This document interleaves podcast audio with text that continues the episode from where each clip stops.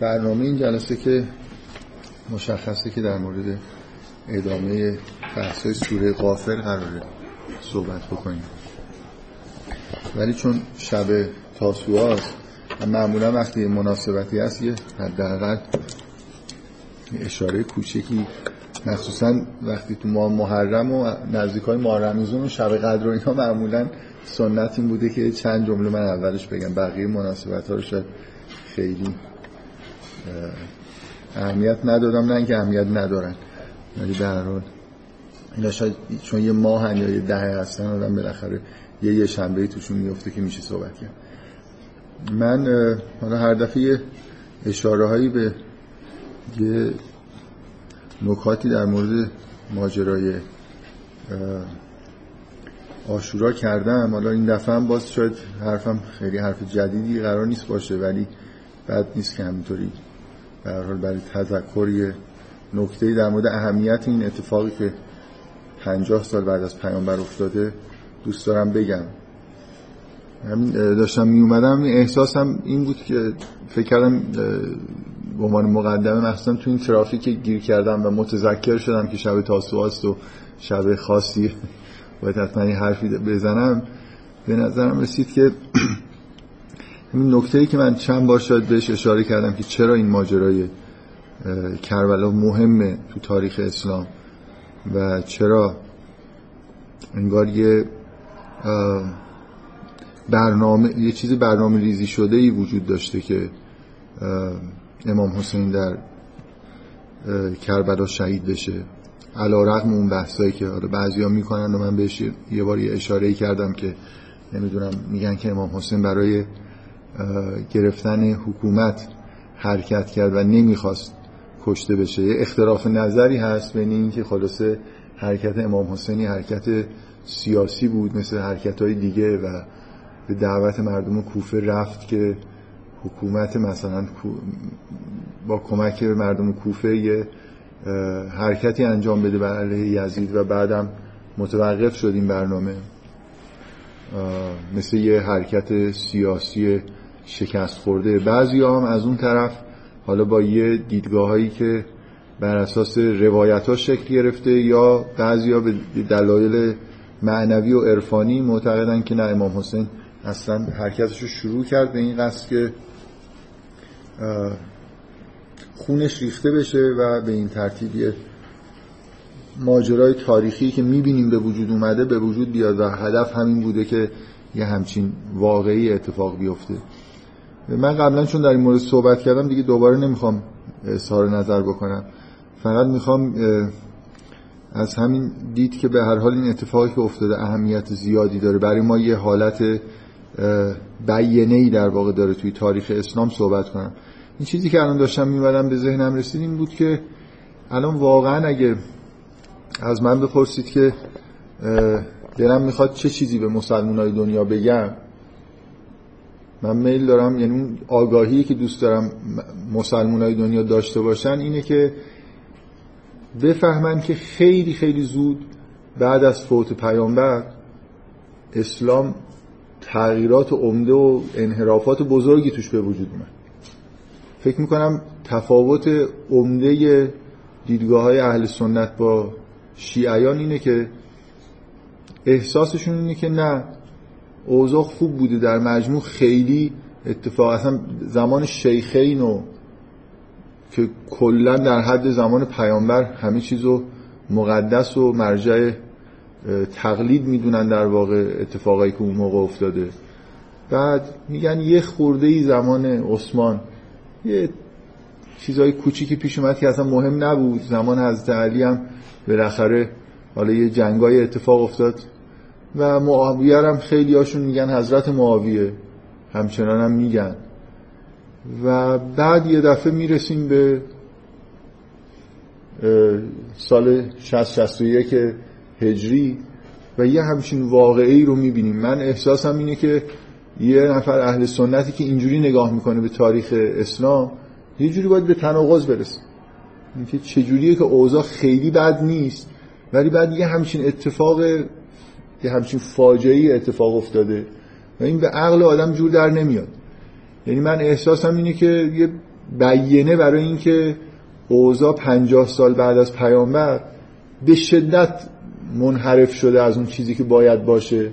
اتفاقی که افتاده اینه که کم کم هم در واقع خلق و خوی عربی و اشرافیت و اینا برگشته و جامعه اسلامی واقعی کربلا یه واقعی نیست که فقط شما بگید یه هیئت حاکمه ای در یه جایی مثلا به وجود اومدن و این واقعه نتیجه انحراف یه نفر یا چند نفر از افراد هیئت حاکمه به وجود اومده. مسئله کل امت اسلامیه که این کار رو در واقع امام حسین رو تنها گذاشتن و همشون هم جمع شدن جمعیت بزرگی نوه پیامبر رو به بدترین وجه ممکن همراه با خانوادهش کشتن شادی هم کردن احساس هم کردن که عبادت کردن. هیچ واقعا واقعی شاید نمی‌تونست اینجور تبدیل به سند بشه که مسئله انحرافاتی که توی تاریخ اسلام پیش اومده برمیگرده به خیلی وقت قبل. یعنی بلافاصله تقریبا بعد از پیامبر جریان های انحرافی شروع شد که دیگه اوجش به خلافت معاویه و یزید رسید که به همچین فاجعه هایی منجر شد. اینقدر این واقع بزرگه که هیچ کس هیچ مسلمونی الان تو دنیا نیست که بتونه انکار بکنه که یه فاجعه بزرگی اتفاق افتاده. و فقط و فقط به نظر من آدمایی که به سالای در واقع همین پنجاه سال بعد پیامبر سعی می‌کنن یه جوری تقدس ببخشن چشم خودشون رو میبندن به همچین اتفاقی که پنجاه سال بعد از پیغمبر افتاده. یعنی اگه یه لحظه به معنای واقعی کلمه یه خورده تمرکز بکنن تاریخ و اونجوری که هست ببینن و این واقعه رو در واقع سعی کنن که ازش چشم پوشی نکنن مطمئنا متوجه میشن که نه فقط هیئت حاکمه توی امت اسلامی انحراف بسیار بزرگی به وجود اومده که یه همچین واقعی می‌تونه اتفاق بیفته. و اینکه امام حسین نمی‌دونم قصد اینو داشت که حکومت رو بگیره. من حالا یه بار چون صحبت کردم اینو با هم دیگه لزوما در تعارض نیستن که شما بگید که یه حرکتی مثل اینکه من بگم که امام حسین یه همچین حرکتی رو شروع کرد داریم می‌دونست که اتفاقی که نهایتا میفته اینه که کشته میشه ولی در عین حال این حرکت رو انجام داد. مثل حالت اتمام حجت برای کسایی که فکر می‌کردن یا ادعاشون این بود که اگر حرکتی صورت بگیره بر علیه این خلفای جوری که به قدرت رسیدن حمایت می‌کنن. ولی از همه قرائن و شواهد برمیاد که امام حسین می‌دونست که واقع اینجوری ختم میشه. و من حالا چون دفعات قبلی در مورد این صحبت کردم دلایل خودم رو گفتم نمی‌خوام دوباره تکرار بکنم.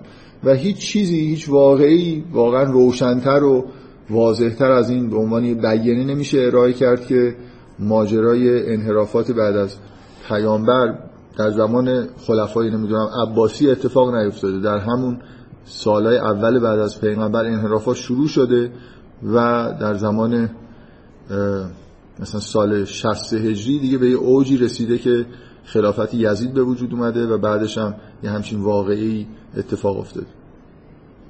و هیچ لحظه خاصی نمی‌بینید یعنی فاصله بین یزید و معاویه از نظر نوع حکومت و رفتار و گفتار چیزی نیست که بگید مثلا یه نفر بگه آره تا معاویه همه چیز خوب بود بعد یه دفعه مثلا یه آدمی به اسم یزید اومد و یه اتفاق. به نظر می همه چیز خیلی در واقع نکته اینه دیگه. همه اتفاقا یه جور هموار همینجوری در یه مسیری پیش رفته تا به اینجا رسیده. هیچ لحظه خاصی وجود نداره. شما بگید داره تا زمان معاویه همه چیز خوب بود بعد یه دفعه یزید بد شد. یزید دقیقا حکومتش مشابه معاویه است. کسی که معاویه به شدت فعالیت کرده که به خلافت برسه.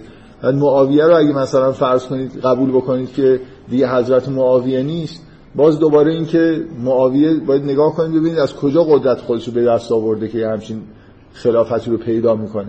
بنابراین این این واقعه مثل یه حالت پارادوکس مانندی و یه تناقضیه توی تفکر کسایی که سعی می‌کنن به خلفای بعد از پیامبر با قداست نگاه کنن و بگن که نمی‌دونم ما کارهایی که صحابه کردن و حق نداریم در موردش قضاوت بکنیم و از این حرفا. ما اتفاقا نباید حق داریم. واجبه که در مورد این 40 50 سال بعد از پیغمبر خیلی خیلی با دقت نگاه کنیم و قضاوت بکنیم. برای من خواستم همینو اشاره بکنم که اتفاقی که افتاد حالا به غیر از اینکه یه تأثیرایی در همون زمان در واقع گذاشت و جلوی شدت انحرافی که به وجود اومده, اومده بود و گرفت شاید بیشتر از اون مثل یه بیانه یه, یه واقعه تاریخی که حالت برهان قاطع داره بر یه ادعایی که لازمه که این ادعا همیشه در واقع مسلمان اینو بدونن. برای اینکه همین الان هم بزرگترین مشکل مسلمان اینه که از همون سالای اول بعد از پیامبر انحرافایی به وجود اومد.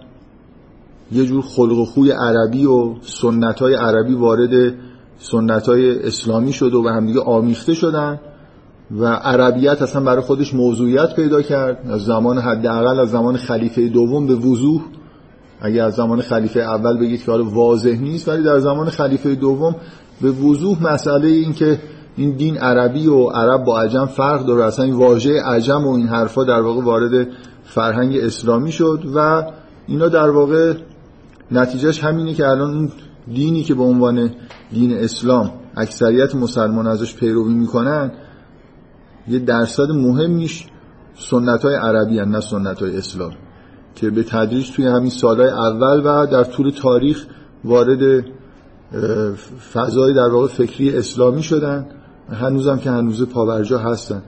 بنابراین اگه اینو بزرگترین انحراف و مهمترین مسئله تاریخ اسلام بدونید و مهمترین مسئله مسلمونا اون وقت ارزش کار امام حسین به نظر من روشن میشه که مهمترین و قاطع ترین دلیلی که شما می‌تونید بیارید به عنوان یه فکت تاریخی که همچین اتفاقی افتاده بعد از پیامبر انحراف های مهمی به وجود اومده همین حرکت امام حسین و این واقعیه که اتفاق افتاده که هیچ جوری نمیشه اینو پوشون. حالا من در همین حد فکر می‌کنم کافیه که یه اشاره به ماجرای آشورا کرده باشیم تو این جلسه. خب بریم سراغ بحث سوره غافر.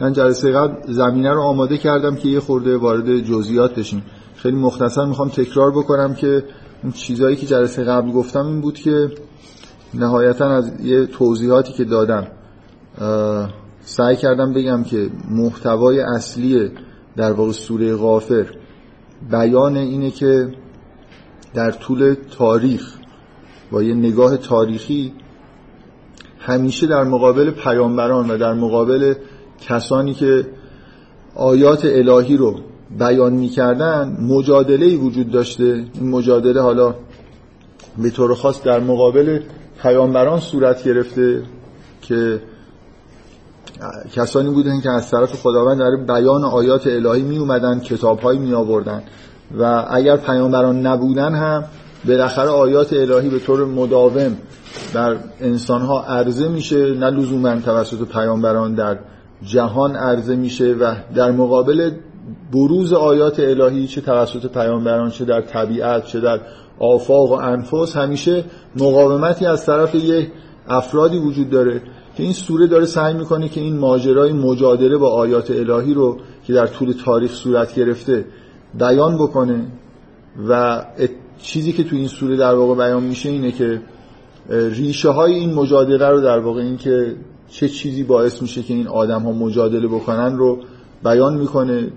یه مقدمه تو این سوره هست که بخش اول این سوره است بعد ماجرای مؤمن آل فرعون هست که در واقع یه مجادله تاریخی شاید در بالاترین سطح ممکن از که طرف مجادله کسی که داره مجادله می‌کنه در آیات الهی یه جوری بلیغترین کسیه که شاید در طول تاریخ این کار رو انجام داده. در مقابل مؤمن آل فرعون که اونم از اون طرف در واقع در حمایت از پیامبران و پیامبران الهی که حضرت موسی و هارونی که آیات بینات آوردن داره سعی می‌کنه که مقابله بکنه با مجادله فرعون.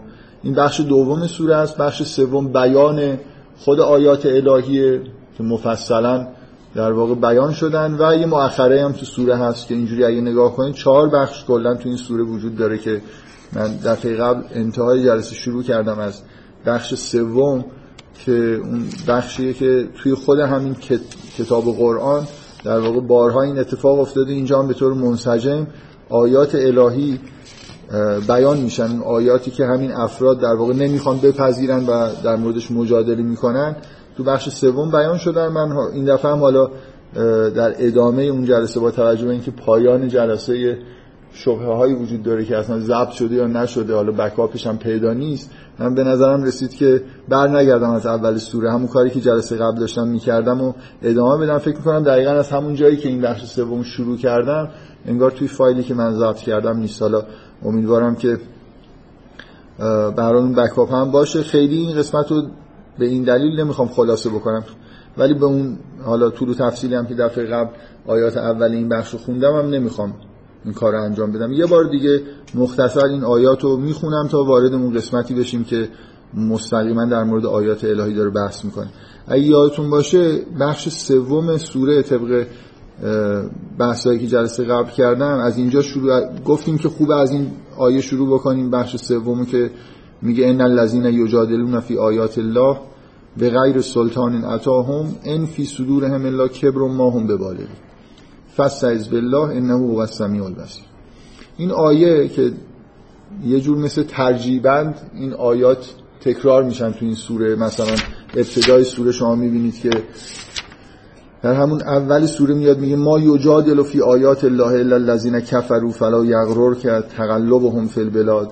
و همینطور که جلو میری چندین بار این آیاتی که در واقع بیان می‌کنن که مجادله صورت می‌گیره تکرار میشن که مثلا یه بار دیگه هم تو همون بخش اول هست یه بارم تو بخش آخر بعد از اینکه این آیات هم بیان آیات الهی تموم میشه این آیه رو داریم که میگه علم تر الذین یجادلون فی آیات الله انا یسرفون و بعد در توصیفشون میگه الذین کذبوا بالکتاب و به ما ارسلنا بهی رسولنا فسوف یعلم و در مورد اینکه در بعد از پایان این دنیا و در آخرت چه اتفاقی براشون میفته تو بخش آخر مستقیما داره صحبت می‌کنه.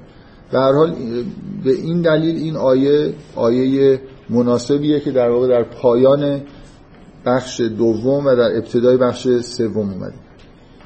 که نکته مهم اینه که همونجوری که تو این سوره چندین بار اشاره شده به این موضوع شما این عامل در واقع کبر رو مجددا می‌بینید که اینجا داره در موردش تاکید میشه. شما این مسئله کبر رو قبلا هم تو این سوره مثلا جایی که حضرت موسی مبعوث شده می‌بینید که این عبارت رو به کار می‌بره حضرت موسی که و قال موسی انی استو بربی و ربکم من کل متکبر لا یؤمن به یوم الحساب.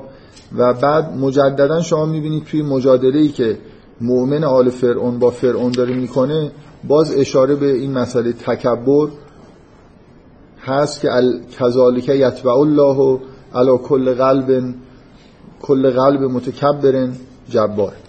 برای مفهوم تکبر و کبر همراه با مسئله مجادله در آیات الهی مرتب تو این سوره داره روش تاکید میشه.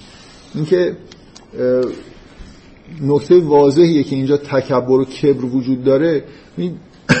لزوما شما نمی‌تونید بگید در کفر یا تکذیب آیات الهی کبر و تکبر وجود داره. ممکنه. حالا نهایتا همه بدی ها توی در اطراف مفهوم کفر جمع میشن. یعنی بالاخره آدمی که به این حالت رسیده که حقایق رو نمی‌بینه و کافره یه جوری این منشأ همه بدی هاست. بنابراین می‌تونید انتظار داشته باشید که یه جور تکبر و کبرم تو این آدم ببینید. ولی لزوما من نمی‌تونم بگم که صفت مثلا کفر نتیجه تکبر یه آدمی که غرق مثلا در شهوات ممکنه یه حالت متواضعانه هم داشته باشه ولی غرق بودنش در شهوات باعث شده که اون قوای شناختیش در واقع توی یه سطح خیلی پایینی بمونن و حقایق رو نبینه. لزوما شما احساس نمی کنید که این حداقل نمی‌تونید بگید که نتیجه کبره نتیجه تکبر ندیدن حقیقت توحید. ممکنه بعدا غوطه ور شدن توی کفر به عنوان یه منشأ بدی ها دور شدن از خداوند یه جور کبر و تکبری هم توی آدما به وجود بیاره که به طور طبیعی می‌تونیم این تصور رو بکنیم. ولی این فرق می‌کنه با اینکه من بگم منشأ کفر و ندیدن حقایق تکبر. ولی کسی که مجادله می‌کنه کسی که جلوی پیامبر وای میسته و حرف می‌زنه این حتما منشأش تکبر.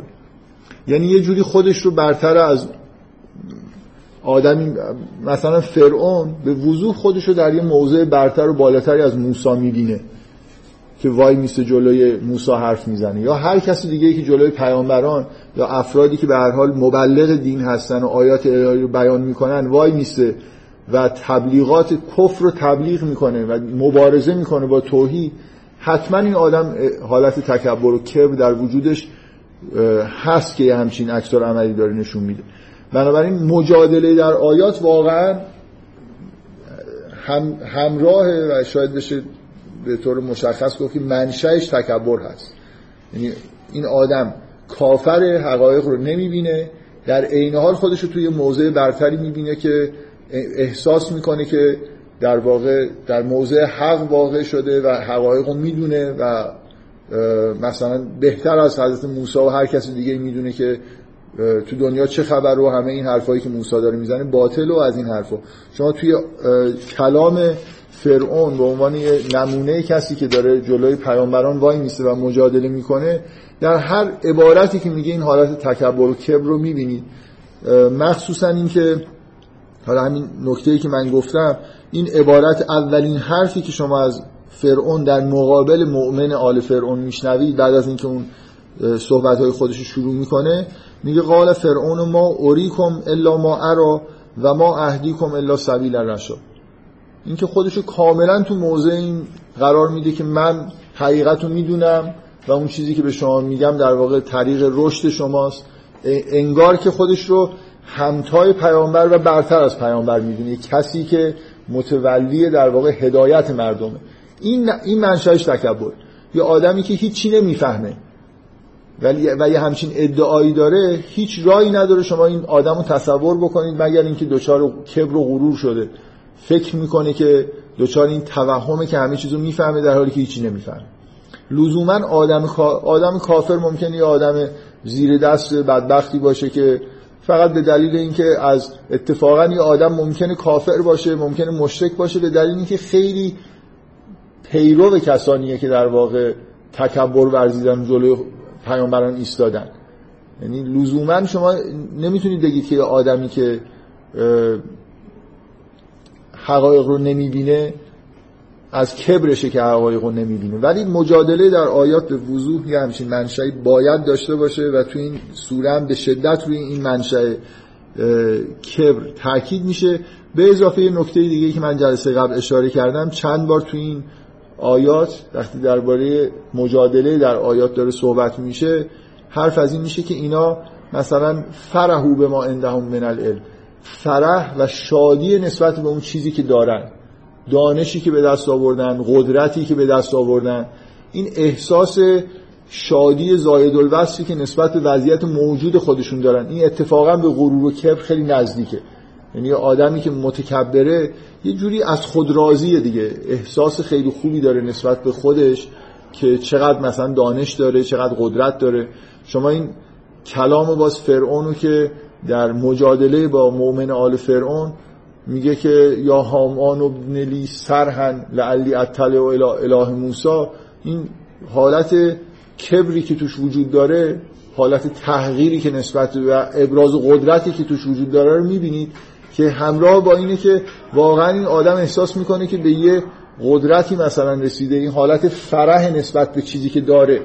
اینجا نه دانش. لزوما لزوما این کبر احساس علم کردن نیست. احساس قدرت کردن هست. یه احساس خیلی خوب و مثلا فوقالعاده نسبت به خودش و وضعیت خودش داره. مراد این نکته که تو این آیات هست که به سراحت در ابتدای قسمت سوم گفته میشه که انگار شرط لازم برای مجادله در آیات میگه ان الذين یجادلون فی آیات الله به غیر سلطان اتاهم ان فی صدورهم الا کبرون ما هم به بالغی و یه چیزی به نظر من مهمه که حالا من به این تفصیل جلسه قبل نگفتم. حالا بد نیست که حداقل دوباره دارم میگم. یه خورده روی بعضی از نکات تاکید بکنم. انشالله اون قسمت اضافه فایلم پیدا میشه. میگه به غیر سلطان عطاهم. گاهگداری ممکنه یه آدم واقعا یه مثلا فرض کنید یه آدمی آدم متکبری هم نیست. مثلا مثلا فرض کنید بذار من یه سناریو اینجوری برای خودم حالا نه در مقابل حالا یه خورده آیه رو بذارید کنار. من این مثال می‌خوام بزنم بعدا برگردیم دوباره به این آیه. فکر کنید یه فیلسوفایی در طول تاریخ اومدن ادعا کردن که می‌تونن وجود خدا رو اثبات کنن. بعد برای خودشون مثلا یه اثبات هایی هم آوردن. حالا یه آدمی اومده تکبری هم نداره ولی تو اون اثبات یه ایرادایی به نظرش می‌رسه و ممکنه مجادله کنه. این لزوما معنیش اینه که این آدم بدیه یا از روی کبره که این کار داره می‌کنه. اتفاقا شاید اون فیلسوفا خیلی متکبر بودن که فکر کردن مثلا یه برهانای نادرستی آوردن. فکر کنید یه برهانی در نظر بگیرید که اصلا برهان غلطی یه آدمی فکر کرده که برای خودش مثلا به یه جایی رسیده که می‌تونه یه خدمات بزرگی به خداوند بکنه و مثلا یه برهان عقلی در اثبات وجود خدا بیاره و این حرفا. حالا مثلا فرض کنید دوران جدیدی اومده و منطق و فلسفه و اینا یه حالا شاید بشه گفت پیشرفتایی کرده حالا به نظرشون می‌رسه که اون برهانای اشکالایی داره. این که لزوما کبر این نش... این مثل اینه که حالا یه نفر در جلوی آدمایی که مذهبی وایسه با سلطانی که داره برهانهایی داره ایرادای منطقی داره به حرفایی که داره زده میشه و داره مقابله می‌کنه. این من گفتم آیه رو یه لحظه فراموش بکنید. یه وضعیتی رو سعی کردم در نظر بگیرم که یه آدمی از طرف مثلا برای ادعای اثبات ادعای پیامبران حرف داره می‌زنه و یه کسی جلوش وایستاده و داره مقابله می‌کنه مجادله می‌کنه در حالی که هیچ کبری هم نداره. یعنی اینکه سلطان داره. و گاهی اوقات ممکنه بالاخره این وضعیت پیش بیاد که یه آدمی دلایل منطقی به نظرش می‌رسه اشکالی مثلا تو ذهنش هست و اونو داره بیان می‌کنه مجادله ای که اینجوری صورت بگیره حتی در مورد آیات الهی من حالا این یه چیزی یادم افتاد این بعد نیست بگم اینو از آقای محمد تقی جعفری نقل می‌کرد که می‌گفت که یه آدمی یه کتابی ظاهرا نوشته بوده که توش با نمی‌دونم هفتاد برهان وجود خداوند رو ثابت کرده بوده و خیلی خیلی شاد بوده و این کار که تموم شد در نهایت شهر که خلاصه با هفتاد برهان عقلی تونسته وجود خدا رو ثابت بکنه و کار رو تموم کرده و اینا با شادی زیاد خوابیده در خواب به حالت مثلا تنظامیزی یه فرشته ای کسی اومده گفته من از طرف خداوند اومدم. خداوند گفته که از حضرت علی تشکر بکنیم برای اینکه وجود ما رو ثابت کردید مثلا. حالا یادم نیست که این توی خواب بوده یا یه مثلا عارفی این پیامو براش داده که از طرف خداوند که وجود ما رو ثابت کردی خیلی ممنون. این خود این فرایند ثابت کردن با هفتاد دلیل اتفاقا به نظر میاد توش یه خود حالت کبر وجود داره. نه اون کسی که اگه بعدا بیاد بگه این مثلا از هفتاد دلیل 68 داشت توی به یه دلیلی مثلا تو حواست و خیلی چیز درست حسابی نمیشه حسابش کرد. بگذاریم حالا بالاخره این استثنایی که اینجا اومده که به غیر سلطان عطاهم بالاخره معنی داره. یعنی لزوما اگه یه آدمی با یه دانش واقعی که داره مثلا فرض کنید یه کسی داره آیات الهی رو بیان می‌کنه این به دلیل یه دانشی که داره یه پرسشی مطرح می‌کنه. این لزوما از روی کبر نیست. ولی مثلا فرض کنید شما حرفای فرعون رو اینجا بخونید. خب هیچی توش نیست دیگه. یعنی شما یه ذره از منطق و دلیل مثلا فرض کنید موجهی که احساس بکنید که واقعا یه مشکلی تو ذهنشه که داره می‌پرسه وجود نداره. هیچ چیزی نیست. به طور خالص مجادله ای که فرعون داره می‌کنه و در طول تاریخ وقتی قرآن داره نقل می‌کنه در مقابل پیامبران بوده کاملا از موضع در واقع فقط قدرت و احساس قدرت و از موضع کبر بوده نه از موضع. شما می‌بینید توی آیات دیگه سوره های دیگه که پیامبر پیامبران و اطرافیانش رو ارازل مثلا خطاب می‌کردن. احساسشون این بود که اینا مثلا از طبقات پایین جامعه هستن چیزی نمی‌فهمن. خودشون رو در موضع واقعا دانش می‌دیدن. یعنی فکر نکنید که احساسشون همیشه این احساسی که الان توی تاریخ بشر به وجود اومده ما داریم زندگی می‌کنیم که بشر فکر می‌کنه خیلی دیگه پیشرفت کرده و چیز فهمید و مثلا به اوج دانش رسیده این همیشه وجود داشته. یعنی حالت فرح نسبت به علم طبق من یه بار اتفاقا گفتم همین آیه‌ای که تو سوره مؤمن هست اینم تو جلسات خیلی قبل گفتم. این خودش برهان خوبیه که شما اینو بفهمید که در طول تاریخ همیشه این احساس وجود داشته. یعنی مثلا در زمان فرعون هم فکر می‌کردن یه جورایی به یه اوجی رسیده دیگه هر تمدنی بالاخره به یه چیزایی رسیده که قبلا نرسید. یه تکنولوژیایی داره که قبلی ها ندارن. یه دانشایی داره که قبلی ها ندارن. چون بالاخره این دانش ها دارن همینجور انباشته میشن و به یه به طور مداوم به یه جایی می‌رسن که از قبلش بیشتره. و همیشه این احساس فرح و اشباع شدن. الان مثلا بشر چقدر این احساس توی مردم دنیا هست که در یه عصری دارن زندگی می‌کنن که هیچ سابقه ای نداشته و چقدر مثلا ما چیز می‌دونیم و پیشرفت کردیم و هیچ احساس دانشمندای واقعی معمولا به شدت احساس جهل می‌کنن. ولی فضای کلی اون آدمایی که تو حاشیه هستن اینا خیلی احساس علم می‌کنن. شما مثلا جمله هایی که از نیوتون و انیشتن این مهمترین دانشمندایی که این علم جدید رو ساختن میشنوی اونا خیلی به شدت احساس متواضعانه احساس می‌کنن که آدم های جاهلی هستن. این جمله رو نیوتون گفته انیشتین که من نیوتون گفته که من مثل یه بچه ای میمونم که کنار دریا دارم با شنها مثلا بازی می‌کنم. احساسش نسبت به خودش نسبت به کل دانشی که مثلا بشر می‌تونه داشته باشه خودش رو تشبیه کرده به بچه ای که کنار لبه دریا نشسته داره مثلا با ماسه ها بازی می‌کنه. یا توی یه نامه‌ای که اواخر عمرش نوشته به یکی از دوستانش گفته که من کل این کارهایی که تو زمینه مثلا فیزیک و اینا کردم از نظر من در ارزشش در حد حل جدول کلمات متقاطع. مثل یه چیزایی رو با هم دیگه جور کردم و حالا یه چیزی در آوردم اصلا احساس این که این خیلی دانش مهمیه و خیلی چیز فهمیده و اینا. ولی بعدا آدمای بعدی که اومدن خیلی احساسشون عوض شد و توده مردم هم همیشه نسبت به انیشتن و نمیم نیوتون و اینا حالت استور سازی می‌کنن و همین احساس عمومی که حالت چون مردم دوست دارن حالت فرح داشته باشن دیگه حالا به هر بهانه. این احساس رو دوست دارن که خیلی می‌دونن. این, این که نمی‌دونم به بالاترین قدرت ممکن رسیدن. همون احساسی که ما الان ممکنه توی دنیا ببینیم که جامعه بشری به یه جایی رسیده که موشک هوا می‌کنه و یه تکنولوژیایی داره و اینترنت هست و اینا هیچ وقت یه چیزای شبیه نبوده.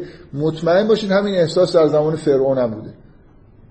اهرام می ساختن و حالا مثلا اهرام ساختن نسبت به اون زمان شاید مهمتر از پرتاب موشک توی قرن بیستم یعنی تأثیری که روی افکار عمومی که یه همچین ساختمونایی تونستن بسازن بالاخره موثر بوده دید.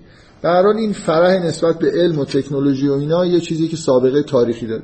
بنابراین حالا این این آیه در ابتدای این قطعه خیلی روشن اشاره می‌کنه به این به اینکه ان فی صدور هم الا کبرون انگار امکان نداره یه نفر مجادله بکنه مگر اینکه در سینش یه کبری باشه که ما هم به بالغی.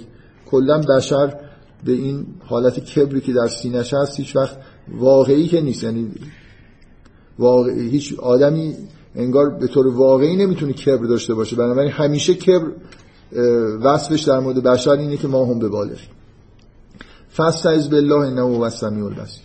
بعد این آیه انگار در ادامه همون آیه میاد که می‌خواد بگه که این کبر چقدر احمقانه است. برای خاطر اینکه لخلق السماوات و الارض اکبر من خلق الناس ولکن اکثر الناس لا یعلمون. اینکه شما به جهان به این بزرگی و پهناوری و عظمت که نگاه می‌کنید این موجودات ریزی که احساس کبر می‌کنن که توی یه کره ریزی در یه گوشه از این کهکشان ها قرار دارن خود تصور این که یه همچین موجودی اینجا احساس بزرگی می‌کنه کبر بالاخره یه جور حس بزرگی کردن توش هست دیگه. این به شدت تصور این عالم و سایز این موجوداتی که احساس کبر می‌کنن کافیه که یه حالت خندهدار بودن مثلا بهش بده که شما فرعون واقعا یه لحظه سعی کنید توی کهکشان ها تصور بکنید. یه موجودی روی یه گرد غبار مثلا یه چیز غبار مانندی روی یه غباری توی این کهکشان ها داره ادعاهای گنده می‌کنه. میگه برای من یه برج بسازید من برم خدا رو مثلا ببینم. فکر می‌کنه که دیگه تهش همین مثلا اولا نمی‌تونه حتی برجی بسازه به همین ابرام برسه ولی تصورش از دنیا احتمالا اینه که همین دیگه ته دنیا همین مثلا فرض کنید چیزه همین ناس و یه خورده مثلا در شما این حس چیز رو اینکه غرور از این هرم ساختن اومده رو می‌بینید تو این حرف؟ اینکه تونستن ساختمان های خیلی خیلی بزرگ چیز بسازن. یعنی واقعا این این جمله که برای من یه سرهی بساز که به آسمان برسن مثل اینی که چطور مثلا الان فرض کنید انرژی اتمی یا نمی‌دونم موشک باعث فرح و کبر زمان حاضره و اگه یه نفر بخواد مجادله بکنه احتمالا میگه بیا یه بمب اتمی منفجر کنیم که دنیا زیر رو بشه ببینیم این چی میگه. حالا اونم تو اون زمان خودش با اون نوع غروری که خودش داره انگار غرورش به ساختن ساختمان های خیلی بلنده مثلا آسمان خراش ساختن دیگه به حساب خودشون. آسمان خراش های خوبی هم ساختن برای اینکه خیلی پایدار بوده تا حالا مونده. ولی فکر می‌کنن مثلا یه ذره اگه ادامه بدن هامان احتمالا مسئول چیزه مهندس ساخت هرما و اینا بوده که این حرف داره بهش زده میشه. برای این حس این که این غروره از این همچین چیز احمقانه اومده. اینکه اینا تونستن یه ساختمان باز دوباره اون هرما رو توی دنیا یه لحظه تصور بکنید. زائده کوچیک خیلی چیزی روی اون مثلا گرد غبار زمین به وجود اومده که اینا به این مغرورن به اینکه اینو تونستن ایجاد بکنن و حالا فکر می‌کنن که با دارن با خدا رقابت می‌کنن مثلا. با ما در حد این کره زمین هم چند کاری نمی‌تونیم بکنیم. بگذاریم برای این آیه دقیقا جواب انگار اون کبریه که توی سینه های اینا هست که ما هم به بالغی. بعد این آیه ما یسر الاعما و البصیر و الذین آمنوا و عملوا الصالحات و الموسی قلیلا ما تتذکرون. من دو تا نکته در موردش جلسه قبل گفتم. اول اینکه این دوگانگی بین آدم ها که از همون ابتدای سوره به شدت پررنگه اینجا دوباره داره تکرار میشه. این یه نکته. و یکم این که این آیه شروع یه مجموعه آیاتیه که همینجور ادامه پیدا می‌کنه که با یه بخشای در واقع کوتاه انتهایی. من هی یه واژه انگلیسی به کار می‌برم بعد دلم می‌خواد به کار نبرم. مثلا من اینا تگ اندن حالا اینا فارسیش چی میشه؟ توی قرآن یه چیزایی وجود داره. یه آیه میاد تهش مثلا ان الله هو العزیز الحکیم. یا مثلا این اینا دقیقا این شکلی هستند. خیلی آیای قرآنی فرمو داره که یه عبارتی میاد گاهی ممکنه دو سه جمله هم دو سه خط باشه. ولی تهشون یه عبارت های کوتاه مثلا معمولا اسمیه این شکلی میاد. مثلا این الان قلیلون قلیلا ما تتذکرون. و دوباره توی آیات بعد ولکن اکثر الناس لا یؤمنون. یا مثلا ولکن اکثر الناس لا یشکرون. این که روی این سمیع و اینکه بعضیا می‌بینن بعضیا نمی‌بینن مدام وقتی که این چیزهایی که باید دیده بشه رو گفتیم میشه در ادامه روی این تاکید میشه که یه عده‌ای نمی‌بینن. یه عده‌ای این شکر این نعمت ها رو مثلا به جا نمیارن در واقع شناسایی نمی‌کنن نعمت ها و نهایتا یه اشاره به مسئله قیامت که ان الساعه لآتیه لا ریب فیها ولکن اکثر الناس لا یؤمنون که جلوتر هم باز به قیامت به آی... چون معمولا وقتی در مورد آیات الهی داره بحث میشه توی قرآن یه جوری مسئله آخرت هم و آیات مربوط به آخرت هم هست دیگه. یعنی شما وقتی که پیامبران آیات میارن آیات توحیده به اضافه آیاتی که مربوط به برپایی قیامت و زندگی اخروی میشه. و این آیه در انتهای این بخش این قسمت اول در واقع بخش سوم که میگه وقال ربکم ادعونی استجب لکم ان الذين یستکبرون عن عبادتی باز این واژه کبر اینجا اومده خلون جهنم داخل.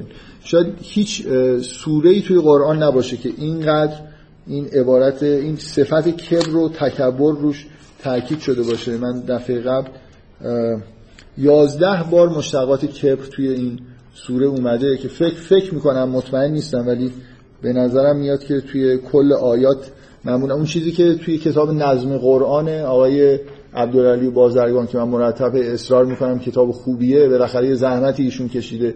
مثلا فرض کنید واژه کبر رو به طور نسبی میگه که تو این سوره اصلا بیشتر اومده. یعنی اگه تعداد آیات سوره رو مثلا فرض کنید شما ممکنه واژه رب یا الله رو بخواید بگید که تو چه سوره بیشتر روش تاکید شده اگه فقط بشمارید ممکنه همه نتایج این بشه که حتی کبر هم تو سوره بقره ممکنه بیشتر اومده باشه.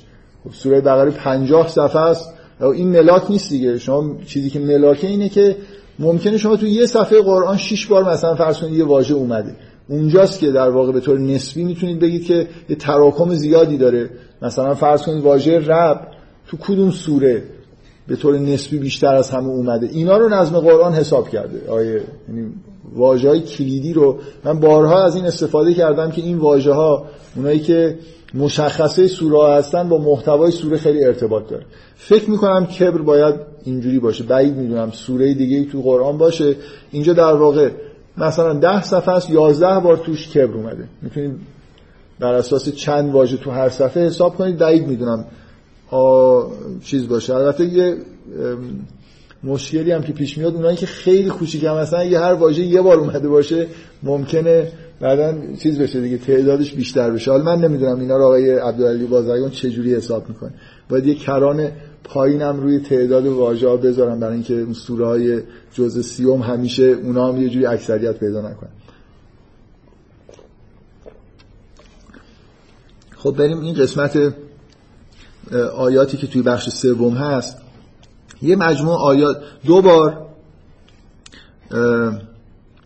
این آیاتی که در واقع دارن آیات الهی رو بیان می‌کنن با این عبارت شروع میشن که الله الذی و بعد ادامه پیدا می‌کنه. مثل همین آیه اول میگه الله الذی جعل لكم اللیل لتسکنوا فیه و النهار مبصرا. یا حتی مثلا آیه بعدی میگه ذالکم الله ربکم خالق و کل شی. مجددا یه آیه بعدتر میگه الله الذی جعل لكم الارض قرارا بعد یه آیه‌ای میاد که با هوال هو شروع میشه. هوال حی لا اله الا هو. یا مثلا فرض کنید هو الذی خلقکم من تراب ثم من نطفه هو الذی یحیی و یمیت. در شروع در واقع با الله الذی بعد یه مجموعه آیاتی که با هو شروع میشه. خب می‌تونه یه نفر اینجوری تعبیر بکنه که اول از اسم داره استفاده می‌کنه بعد از زمیر و به جای الله داره استفاده می‌کنه و خیلی نکته مهمی نیست. نکته مهم اینجاست که شما اصلا کلا مجادله ای که داره صورت می‌گیره چیه؟ شما وقتی قرآن می‌خونید مفهوم الله مورد مجادله نیست. مورد توافق همه است. الله اف الله شک کن فاطر السماوات و الارض جوابش اینه که نه. کسی مجادله نمی‌کنه که اللهی هست که آسمان و زمین و همه چیز رو خلق کرده. خالق جهان الله. حالا حداقل در حد اینکه سماوات و ارض رو خلق کرده. نکته اینه که آیا رب ما که داریم تو کره زمین زندگی می‌کنیم همون الله هست یا نیست؟ یا ما ارباب دیگه ای داریم. بحث, بحث در مورد آیات الهی اینه. آیا این باد رو هم که مثلا یا این بارانی که محصولات منو باعث رشدش میشه یا اون طوفانی که میاد محصول منو خراب می‌کنم کار مثلا اللهه. این نعمت های خصوصی که من دارم. اون احساسی که من دارم که یه موجودی انگار هست که من می‌تونم نیازهای خودم رو بهش بگم. ازش چیز بخوام ازش بخوام که از من محافظت بکنه. آیا اینا یه, یه جور مثلا موجودات لوکال هستن که حتی ممکنه از یه قوم به قوم دیگه فرق بکنه؟ آیا این رب ما موجودی که ما باش یه جوری انگار آشنا هستیم این همون اللهیه که آسمان و زمین رو خلق کرده یا نه؟ مشرکین ربشون توی لیول های پایین تری قرار داره و تمام حرف انبیا اینه که ربتون الله. الله رب العالمینه. رب شما هست رب همه انسان ها هست موجودات زنده دیگه و موجودات غیر زنده. همه چیز در ربوبیت الله. هیچ چیز دیگه ای رب دیگه ای در جهان وجود نداره. ببینید من یه احساس آشنایی در انسان وجود داره که من می‌تونم در این احساس که یه کسی مواظب منه یه کسی یه کسی هست که من احتیاجات خودم رو ازش بخوام. یه کسی هست که به من داره نعمت میده من داره پرورش میده. یه کسی هست که من احساس می‌کنم که دوست دارم عبادتش بکنم دوستش دارم. این این یه احساس فطریه و یه احساس دیگه یا یه تفکر دیگه ای که به من میگه که به هر حال یه موجودی هست که فاطر السماوات و الارض موضوع اینه که در مورد مشرکین که مجادله دارن می‌کنن و مورد مجادله هستن آیات الهی بهشون عرضه میشه مسئله اینه که این الله و رب براشون یکی نیست. یعنی خودشون رو شاید در حدی این نمی‌دونن که مستقیما با الله در ارتباط باشن. حالا اینکه عامل این احساس که تفاوت گذاشته میشه بین رب و الله چیه این من نمی‌خوام الان در موردش صحبت بکنم. ولی بالاخره ماجرا اینه. و این آیاتی که اینجا داره تذکر داده میشه من واقعا نمی‌خوام وارد جزئیات بشم برای اینکه حتما باید این جلسه همه این بخشا رو مرور بکنیم. این آیات مثلا چی دارن میگن؟ میگه میگه میگه الله الذی جعل لكم اللیل لتسکنوا فیه و النهار مبصرا. همین که قبول کردید که آسمان ها و زمین رو خداوند خلق کرده پس شب و روز هم کار الله دیگه. این که دیگه رب دیگه ای نیست. همون خلقت آسمان و زمینی که شما قبول داری نتیجهش اینه که شب و روز به وجود اومده. یعنی خیلی واضحه که اگه خلقت رو قبول بکنید نسبت بدید به الله اون وقت می‌بینید که خب شب و روز از کجا اومده؟ کیه که شبی برای شما قرار داده که توش آرامش پیدا بکنید و یه روزی که بتونید ببینید و مثلا کار بکنید؟ خب الله این کارو کرده دیگه همون کسی که آسمان و زمین رو خلق کرده. این یه پدیده سماویه دیگه این پدیده ای نیست که شما مثل دیگه مثل این نیست که شما بگید حالا یه اتفاق خیلی کوچیکی تو زندگی من افتاده من شک دارم که این مربوط به خالق آسمان و زمین هست یا نه. منشأ نعمتاتون همون اللهه. ان الله لذو فضل علی الناس ولکن اکثر الناس لا یشکرون. اینکه خداوند جهان رو طوری مثلا زمین و آسمان رو طوری خلق کرده که شب و روز به وجود اومده که نشون دهنده عنایت خاص الله به موجوداتی که توی زمین دارن زندگی می‌کنن. اینو که نمی... اینو نمیشه انکار کرد. به این آیه دقت کنید. ذالکم الله ذالکم الله ربکم خالق و کل شی.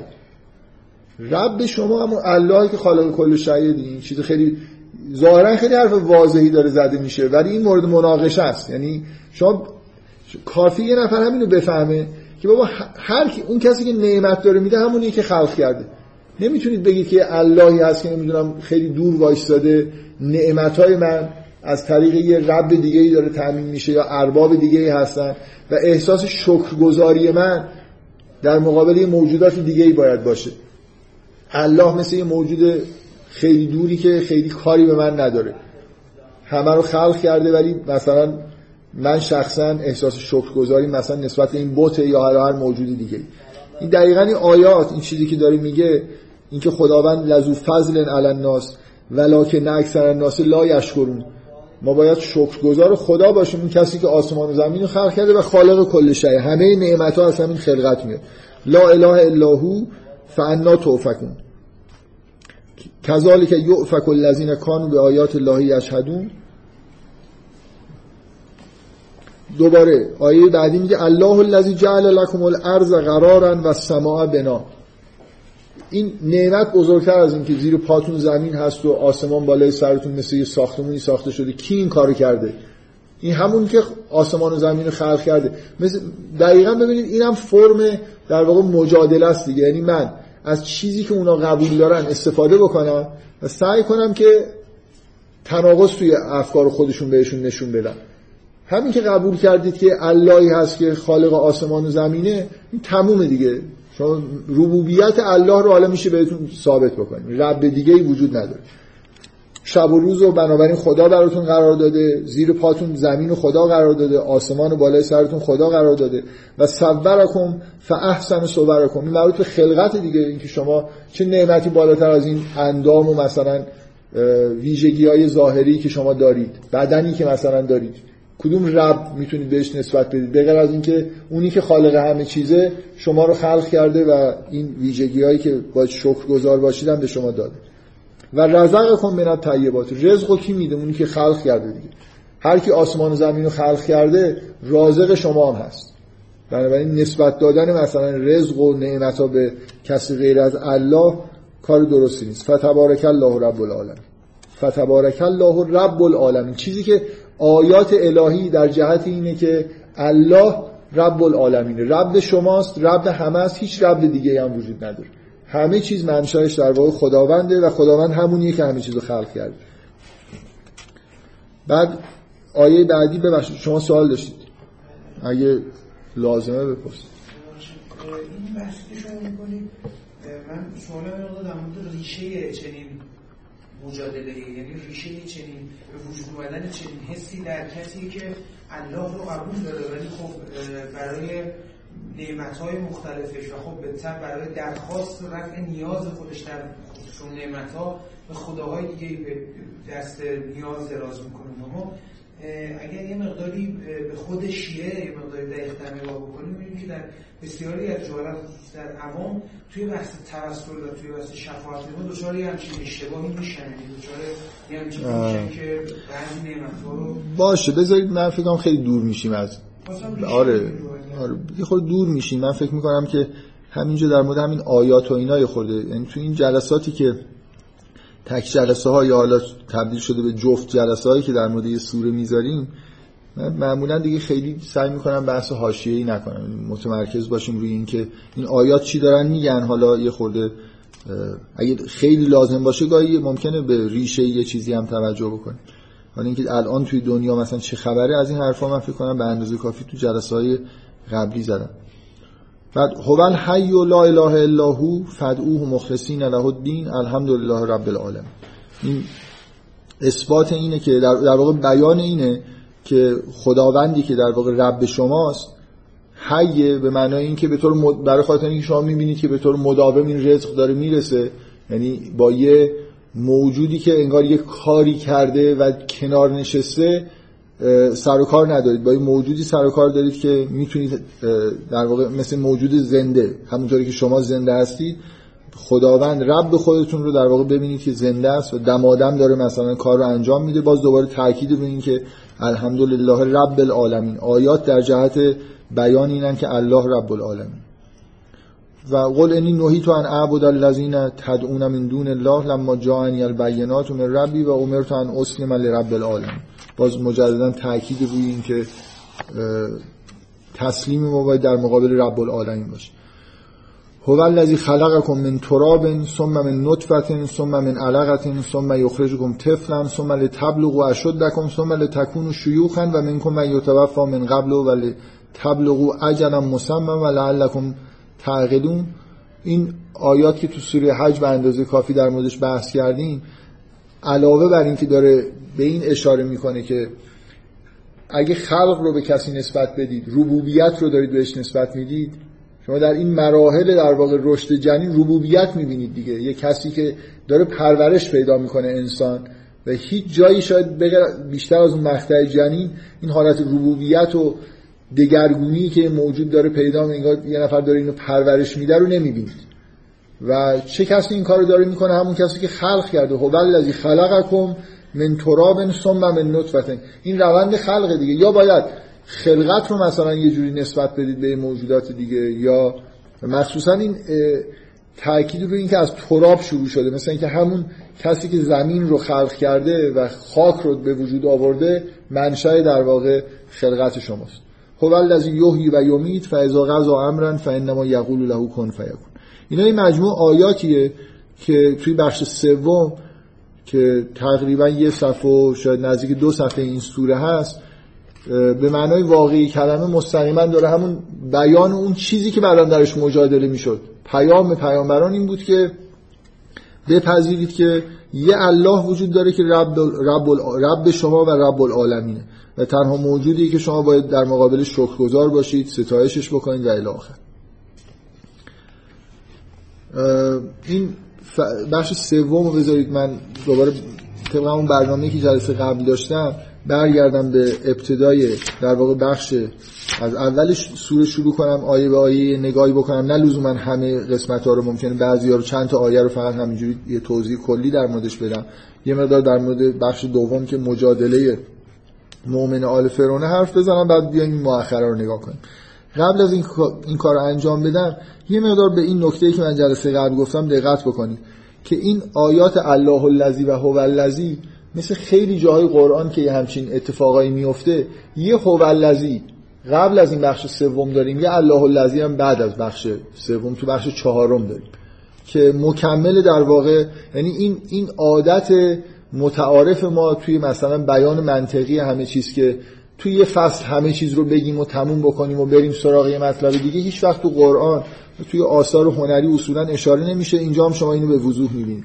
یه الله الذی جعل لكم الانعام لترکبوا منها و منها تاکلون هم وجود داره که باز مشا...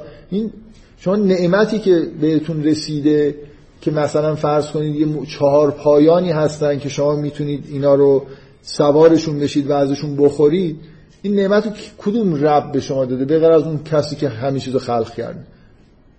شما نعمت از اینجا میاد که خداوند الله یه چیزای دیگه به غیر از شما هم خلق کرده دیگه. بنابراین اگه الله به عنوان خالق سماوات و ارض خالق کل شیء قبول بکنید ربوبیت رو هم در واقع مجبورید که براش در واقع بپذیرید و اینکه انعام یعنی چهار پایان توی قرآن اصولا روش تاکید زیادی هست. من قبلا فکر می‌کنم بحثایی که در مورد سوره ماعده و حج و اینا داشتم می‌کردم توضیح دادم. مخصوصا اونجا تاکید روی این بود که اینا به صورت رزق و منها تأکلونش رو روش تاکید کردم. به نظر من جالبه که اینجا وقتی که داره به اشاره میشه به این نعمت بزرگی که در اختیار انسان قرار گرفته اینکه جعل لکم الانعام اولین چیزی که گفته میشه لترکبو منهاست و منها تاکلون همین که ما در یه دورانی الان داریم زندگی می‌کنیم. فکر می‌کنم تا مثلا 200 سال برگردید 300 سال برگردید عقب این آیه خیلی بدیهیه که این یکی از بزرگترین نعمتهایی که در زمین وجود داره اینه که یه موجوداتی هستن که میشه سوارشون شد و میشه باشون یه چیزایی رو جابجا کرد. الان ما ممکنه این حس نداشته باشیم ولی یه خورده اگه تصور بکنیم که چقدر چهار پایان در تاریخ بشر اهمیت مثلا خر چقدر در تاریخ بشر نقش داشته. هیچ کاری نمی‌شد کرد یعنی شما تمام حمل و نقلا یه جوری توسط همین چهار پایان داشت انجام می‌شد. توی سوره نحل روی این تاکید میشه که اینا اگه نبودن نمی‌تونستید خیلی کارها رو انجام بدید الا به شق الانفس. اگر اینکه مثلا پوستتون کنده بشه تا اینکه بخواید یه چیزی رو جابجا جا بکنید. ما وسیله نقلیه در اختیارمون قرار داده شده توی زمین. این موجوداتی خلق شدن که این ویژگی خاصی دارن رام میشن حاضرن یه کسی رو سوارشون بشه و راه برن. خود عجیبه دیگه کلا که موجود زنده ای هست که یه جورایی بعد از این مدتی به نظر می‌رسه مثلا این اسب و اینا از خر نه ولی اسب به نظر میاد از سواری دادن خیلی بعدش هم نمیاد لذت می‌بره از این. مثلا فرض کنید اینکه سوارکار اگه ماهر باشه مثلا اینکه می‌تونه اسب همینجوری ممکنه نتونه از روی مانع یه متر نیمی بپره. ولی سوارکار خوب می‌تونه یه جوری هدایتش بکنه که یه کارهای انجام بده که نمی‌تونسته تا حالا انجام بده. حالا من خیلی با جامعه اسبا ارتباط خاصی ندارم که از طرفشون حرف بزنم ولی به نظر می‌رسه که صاحبای خودشون رو دوست دارن از سوارکار خودشون بعدشون نمیاد. یعنی این حالت که نمی‌دونم مثلا فرض کنید همیشه داره بهشون زور گفته میشه که سوارشون بشن اینجوری نیست ظاهرا. بعد میگه که اجازه بدید میگه که من اینجا رو برعکس دادم. در مورد انعام میگه که ولکم فیها منافع و ولی تبلغو علیها حاجران فی صدورکم. در مورد انسان هم به غیر از این خوردن و سوار شدن هیچ چیز دیگه ای هست. مثل اون رابطه ای که بین مثلا انسان و چهار پا برقرار میشه یه چیزی غیر یه چیزی انگار یه حالت عاطفی و معنوی هم توش هست. اینکه بالاخره اینا رام میشن. مثلا فرض کنید حداقل در مورد رابطه انسان با مثلا فرض کنید اسب به وضوح این دیده میشه. یعنی یه جور علاقه متقابل ممکنه به وجود بیاد. یه فیلم تاریخ تاریخ سازی در تاریخ سینمای ایران هست که مربوط به علاقه متقابل انسان و یه گاوه که در ما لاقل توی سینمای خودمون اینو داریم که یه چیزی در صدور این انسان هم نسبت به انعام ممکنه به وجود بیاد. حالا اینو به شوخی گفتم ولی بالاخره چه کسی این نعمت این نعمت رو به کی می‌تونید نسبت بدید؟ الله دیگه الله الذی جعل لكم الانعام. که شما در یه جایی دارید زندگی می‌کنید چهار پایانی هم اونجا هستن که همچین احتیاجاتی رو برای شما برآورد برطرف می‌کنن. و قبل از اینکه توی بخش اولم این آیه هست هو الذی یوریکم آیاتهی و ینزل لکم من السماء رزقا خداست که آیات خودشون اوست که آیات خودشون نشون میده و از آسمان رزق در واقع نازل می‌کنه. و شما این اتفاقی که مثلا فرض کنید از آسمان بارون میباره اینو به کی می‌خواید نسبت بدید؟ به از این کسی که آسمان و زمین رو خلق کرده. به هر حال اینا دوتا آیه در کنار اون مجموعه آیاتی که توی بخش سوم هست. خوبه که کنار هم دیگه اینا رو در نظر بگیرید. منتها همین دو بار در واقع دو تا آیه جدای از اون قسمت توی بخش اول و آخر گذاشته شد. بفهمید بله. بیشتر به نظر میاد که اصلا منظورش این نیست که من حواسم بهتون هست مواظبتون هستم نمی‌دونم چیز هستم. بیشتر منظورش اینه که من شایسته ستایشم. یا بیایم من مثلا چیز کنیم تحقیز کنیم عبادت کنیم یا هر چی. میگه که میگه چه کسی این انهاری که در مصر هست مال کیه؟ مال منه. یه چیزهایی رو به خودش نسبت میده. یعنی شما دارید در سایه من زندگی می‌کنید. نعمت ها از طرف من داره به شما داده میشه. برای اینکه من مالک مثلا رود نیلم. من فلان چیزو به شما میدم. من رزق شو... یعنی ربوبیت دقیقا به همین معنا جانشین خداوند بودن. این احساس در مردم مصر وجود داشته یا قرار بوده که به وجود بیاد که یه جور حس ربوبیت داشته باشن نسبت به و ربوبیتی که حالت شکرگزاری و ستایش هم با خودش میاره دیگه.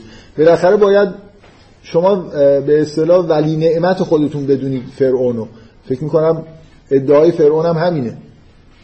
که ولی نعمت مردم مصر و یه جور حالت ربوبیت داره. ربوبیت به معنای حالا پرورش دادن و مثلا آقا بودن و حالا در نتیجه قابل ستایش بودن. انا ربکم اعلا قابل ستایش بودن. به این معنا که باید ازش اطاعت بکنید حرفشو گوش بدید. حرف کس دیگر گوش ندید. به هر حال انا ربکم اعلا همراه با اون ادعاها هست که در قرآن هم ذکر شده. لمنل نمی‌دونم انهار میگه که این نهرهایی که جاریه مال کیه؟ مال منه. آبی که دارید می‌خورید و انگار من دارم بهتون میدم. مالکیت برای خودش قائل فرعون. بر تمام مصر و همه نعمت هایی که اونجا هست. بنابراین همه دارن رزق اینو می‌خورن. ارباب هم همینه دیگه. بله ارباب و رعیت هم رعیت داره رزق ارباب مثلا سر زمینی که مالکش احساس مالکیت و اینکه ولی نعمت دیگه ارباب ولی نعمت رعیت خودشون می‌دونه. این حالا توی سطح بالاتری همینجوریه. به هر حال اینا همینه. یعنی نعمت ها از کجا داره میاد؟ نعمت ها داره از طرف فرعون میاد. پس باید ستایشش بکنیم. همینی که غلطه.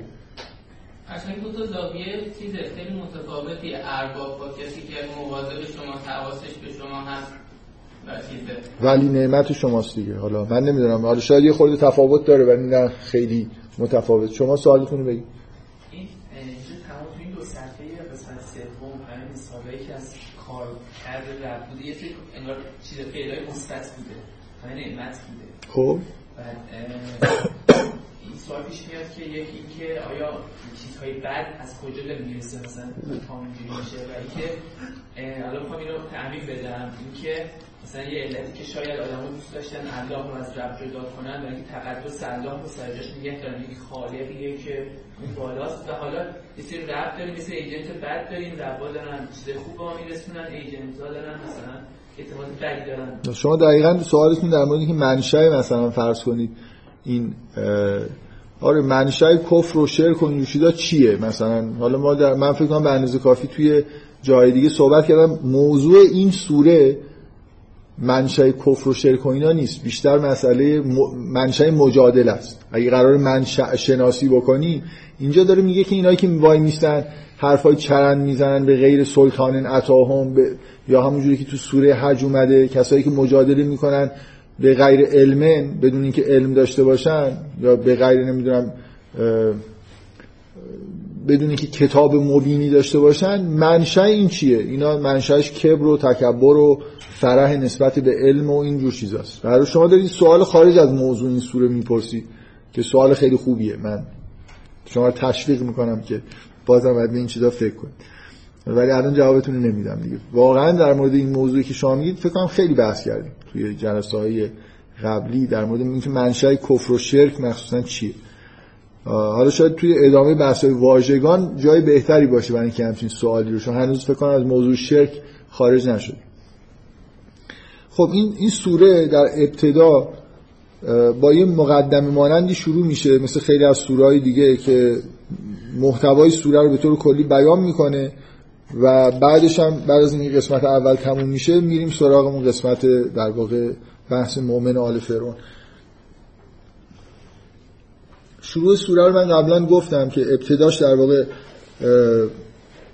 بیان اینه که مثل خیلی از سوره که این یه آیاتی در ابتدای سوره هست که اشاره می‌کنه به اینکه مثلا این آیات کتاب خداست. اینجا, اینجا مثلا این آیه اومده که تنزیل کتاب من الله العزیز العلیم. جایی که در واقع انگار سوره به طور مشخص یه محتوا شروع میشه این دوگانگی در واقع صفات الهی غافر زم و قابل توب شدید العقاب زد توب. این همون دوگانگی که بعدا به صورت اینکه مؤمنی وجود داره و کافری وجود داره در طول سوره ادامه پیدا می‌کنه. لا اله الا هو الیه المسیر و محتوای در واقع اصلی مشخص سوره ما یجادل فی آیات الله الا الذین کفروا فلا یغرر که تقلبهم فی البلاد و آیه بعدی کذبت قبلهم قوم نوح و الاحزاب اینکه دقیقا محتوای سوره اینه. بر مسئله اینکه مجادله صورت می‌گیره و محتوای سوره سوره غافر محتواش ویژگیش اینه که جنبه تاریخی در واقع انگار در طول تاریخ به مجادله داره نگاه می‌کنه. سوره حج هم این بحث مجادله توش خیلی پررنگ بود ولی این فضایی که مثلا ارجاع که در طول تاریخ اینجوری شده و مثال مثلا از یه مجادله تاریخی بزنه اونجای همچین فضایی وجود نداشت. من فکر می‌کنم به این چیزا اشاره کردم خیلی نمی‌خوام واردش بشم. این آیه هفتم و آیه هشتم آیات بسیار زیبایی هستن از و خیلی نوید بخش که ما یه همراهایی در آسمان داریم که برای ما دعا می‌کنن. البته اگه اون صفاتی که اینا میارن رو داشته باشیم. که الذین یحملون العرش و من حوله یسبحون بحمد ربهم و یؤمنون بهی و یستغفرون للذین آمنوا. استغفار می‌کنن برای کسایی که ایمان آوردن. ربنا وسعت کل شیء. ملائکه برای مؤمنین استغفار می‌کنن. میگن ربنا وسعت کل شیء رحمه و رحمتا و علما فغفر للذین تابوا و تبعوا سبیلک و قهم عذاب الجحیم اینا رو کسایی که ایمان آوردن اونایی که استغفار کردن و توبه کردن و از راه تو تبعیت کردن رو ببخش و از عذاب جهنم نگه دار.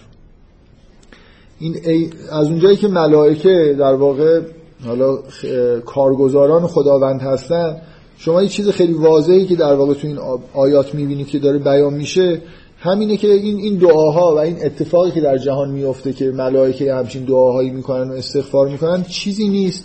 به غیر از تحقق اون صفات غافر زم و قابل توب که دقیقا این واجه های غفران و توبه تو این دعاها هست. یعنی چرا ملائکه ای هستن که اینو میگن؟ برای اینکه خداوند اینجوریه دیگه. خداوند یعنی چون خداوند بخشنده است چون خداوند توبه پذیره کارگزارانی داره که یه همچین دعاهایی می‌کنن. مثل اینکه اگه خداوند این صفاتو نداشت ملائکه هم خلق نمی‌کرد که این کلامشون باشه. بنابراین این چیزی نیست به غیر از تحقق اون دوتا اسم اولی که در ابتدای سوره اومده. و اینکه از خداوند می‌خوان که مؤمنین رو در جنت وارد بکنن و جنات عدن التي وعدتهم و من صلح من آبائهم و ازواجهم و ذریاتهم. انک انت العزیز الحکیم که واقعا من تشکر می‌کنم از طرف همه مردم که این دعاها رو برای ما می‌کنن. خیلی دعاهای خوبیه که حتی دعا می‌کنن که آبا و ازواج و ذریاتشون هم مؤمنین رو یه جوری به بهشت ببر که اینا هم خودش شوق که رفتارهایی که یه آدم انجام میده یه جوری به نزدیکانش هم یه چیزی می‌رسه. یعنی اگه مثلا فرض کنید یه آدم توی خانواده یه کسی پرورش پیدا بکنه که به یه ایمان خوبی برسه بالاخره یه کردیتی به اون خانواده هم داده میشه. بنابراین این آیه همین رو این در واقع دعا همچین چیزی رو میرسونه دیگه که اگه حالا خیلی اوضاع بد نباشه مثلا فرض کنید یه نفر حالا یه آدم خیلی مؤمنی رو در نظر بگیرید توی خانواده ای که حالا خیلی مؤمن نیستن. همین ایمانش و کارهایی که در زمین انجام داده یه خیلی در واقع به اونا می‌رسه ادامه دعا اینه که وقه مسیات و من تق سیات یوم ازن فقط رحم تو و ذالک هو الفوز العظیم. اینا قطع میشه به وضعیت مخالفش. یعنی اینا هی گفتن که وقه هم عذاب الجحیم و در جنات وارد کنه و در جهیم وارد نکنه و هر کسی که از سیعات در اون روز نگه داشته شده محافظت شده باشه فقط رحم تهو که ای خدا اگه کسی رو در روز قیامت انسانی رو از اون بدی هایی که اونجا هست محافظت بکنی بهش رحم کردی این دعاها ختم میشه به همین تصاویری که ببینیم که اگه هم عذاب الجحیم اتفاق نیفته و تق سیات اتفاق نیفته اوضاع چجوریه؟ ان الذين این در واقع اون روی حالا اون روی در واقع شدید العقاب و تول رو توی آیات بعدی داریم می‌بینیم. اینا مثل تحقق اون صفات خداوندن. یکی به صورت دعای ملائکه دارید می‌بینید و بعدیش هم به صورت اینکه همون شدید العقاب و تول رو توی صحنه بعدی که اینا دارن عذاب میشن می‌بینید. میگه کسانی که کافر شدن ندا داده میشن که لمخت الله اکبر من مختکم انفسکم از تدعون الی ایمان فتکفرون. سر این آیه بحثه که این مختکم انفسکم یعنی چی؟ منم به نظرم میاد که با محتوای کلی سوره خیلی فرق نمی‌کنه که تو این اختلافی که بین مفسرین هست کدوم طرفشو بگیریم. حتی من نمی‌خوام بگم که اختلاف سر چیه. میگن قالو ربنا عمد تنف نتین و احیای تنف نتین فاعترف ما به ذنوبنا فهل الا خروج من سبیل. شما توی این آیاتی که اینجا هست و در ادامش ذالکم به انه اذا دوی الله وحده کفرتم و یشرک بهی تؤمنو فالحکم فالحکم لله العلی الکبیر. بعدم اون آیه میاد که با هو الذی شروع میشه. شما توی حرفی که از کفار نقل میشه که ما رو دوبار میراندی و دوبار زنده کردی فاعترفنا به ذنوبنا فهل الی خروج من سبیل نه استغفار می‌بینید نه توبه. اعتراف می‌بینید. و این غیر از اون صفات بر نمیگرد اون صفات قابل توب و غافر زم که اینجا اتفاق خاصی بیفته. یعنی انگار بعد از اینکه از این دنیا خارج شدن ممکنه حتی در این حد هوشیاری که اعتراف به ذنوب باشه پیش بیاد ولی این شامل اتفاقی که به غفران و در واقع پذیرش توبه منجر میشه یعنی اون دو تا صفت اول به کار میفتن این شامل اونا نمیشه. یه تصویر وحشتناکی از وضعیت کساییه که آیات الهی رو نمیپذیرن در مقابل توحید وای میستن مشرکن این که به کارشون به کجا رسیده میشه به کجا می‌رسه. این بعدشون دو آیه میاد که در واقع جز بیان آیات الهیه و یه صفاتی از خداوند ذکر میشه و اینا چیزای جالبی توش هست ولی من خیلی احساس این که حالا لزومی داشته باشه وارد جزئیات بشیم ندارم. کلا سه چهار تا آیه بعدش هم هست که همچنان در مورد وضعیت کسانی که ایمان نیاوردن و سختی که در واقع هنگام مرگ یا نمی‌دونم در دوران در آخرت دارن می‌بینن گفته میشه. دیگه من نکته خاصی نمی‌بینم که بخوام وارد جزئیات بشم. مثلا و انذرهم یوم الازفه از القلوب و لدل الحناجر کازمین و آیات خیلی جالب و مهیجی هستن که وقتی که این اینا قلب هاشون داره از سینهشون انگار خارج میشه. در نزدیک هنجرشون قرار گرفته و دارن تحمل می‌کنن به زحمت. اینا چیزن؟ ادامه همون آیاتی هستن که بیان می‌کنه که کسایی که ایمان نیارن و مشرک باشن به چه وضعیتی دچار میشن که اینا همش در واقع این آیات تحقق شدید العقاب از توله که در ابتدای اون آیه اومده.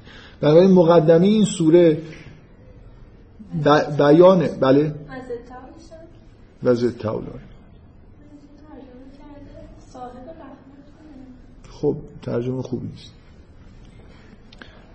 از نوع زتاول مثلا از نوع قدرت داشتن نه از نوع مثلا رحمت داشتن. شما همین تاول رو این ریشه رو توی قرآن نگاه کنید می‌بینید که رحمت براش نمی‌تونه معنی خوبی باشه. کل ببینید اون آیه آیات مربوط مجادله ما یجادل فی آیات الله آیه چهارم و پنجم رو و ششم رو.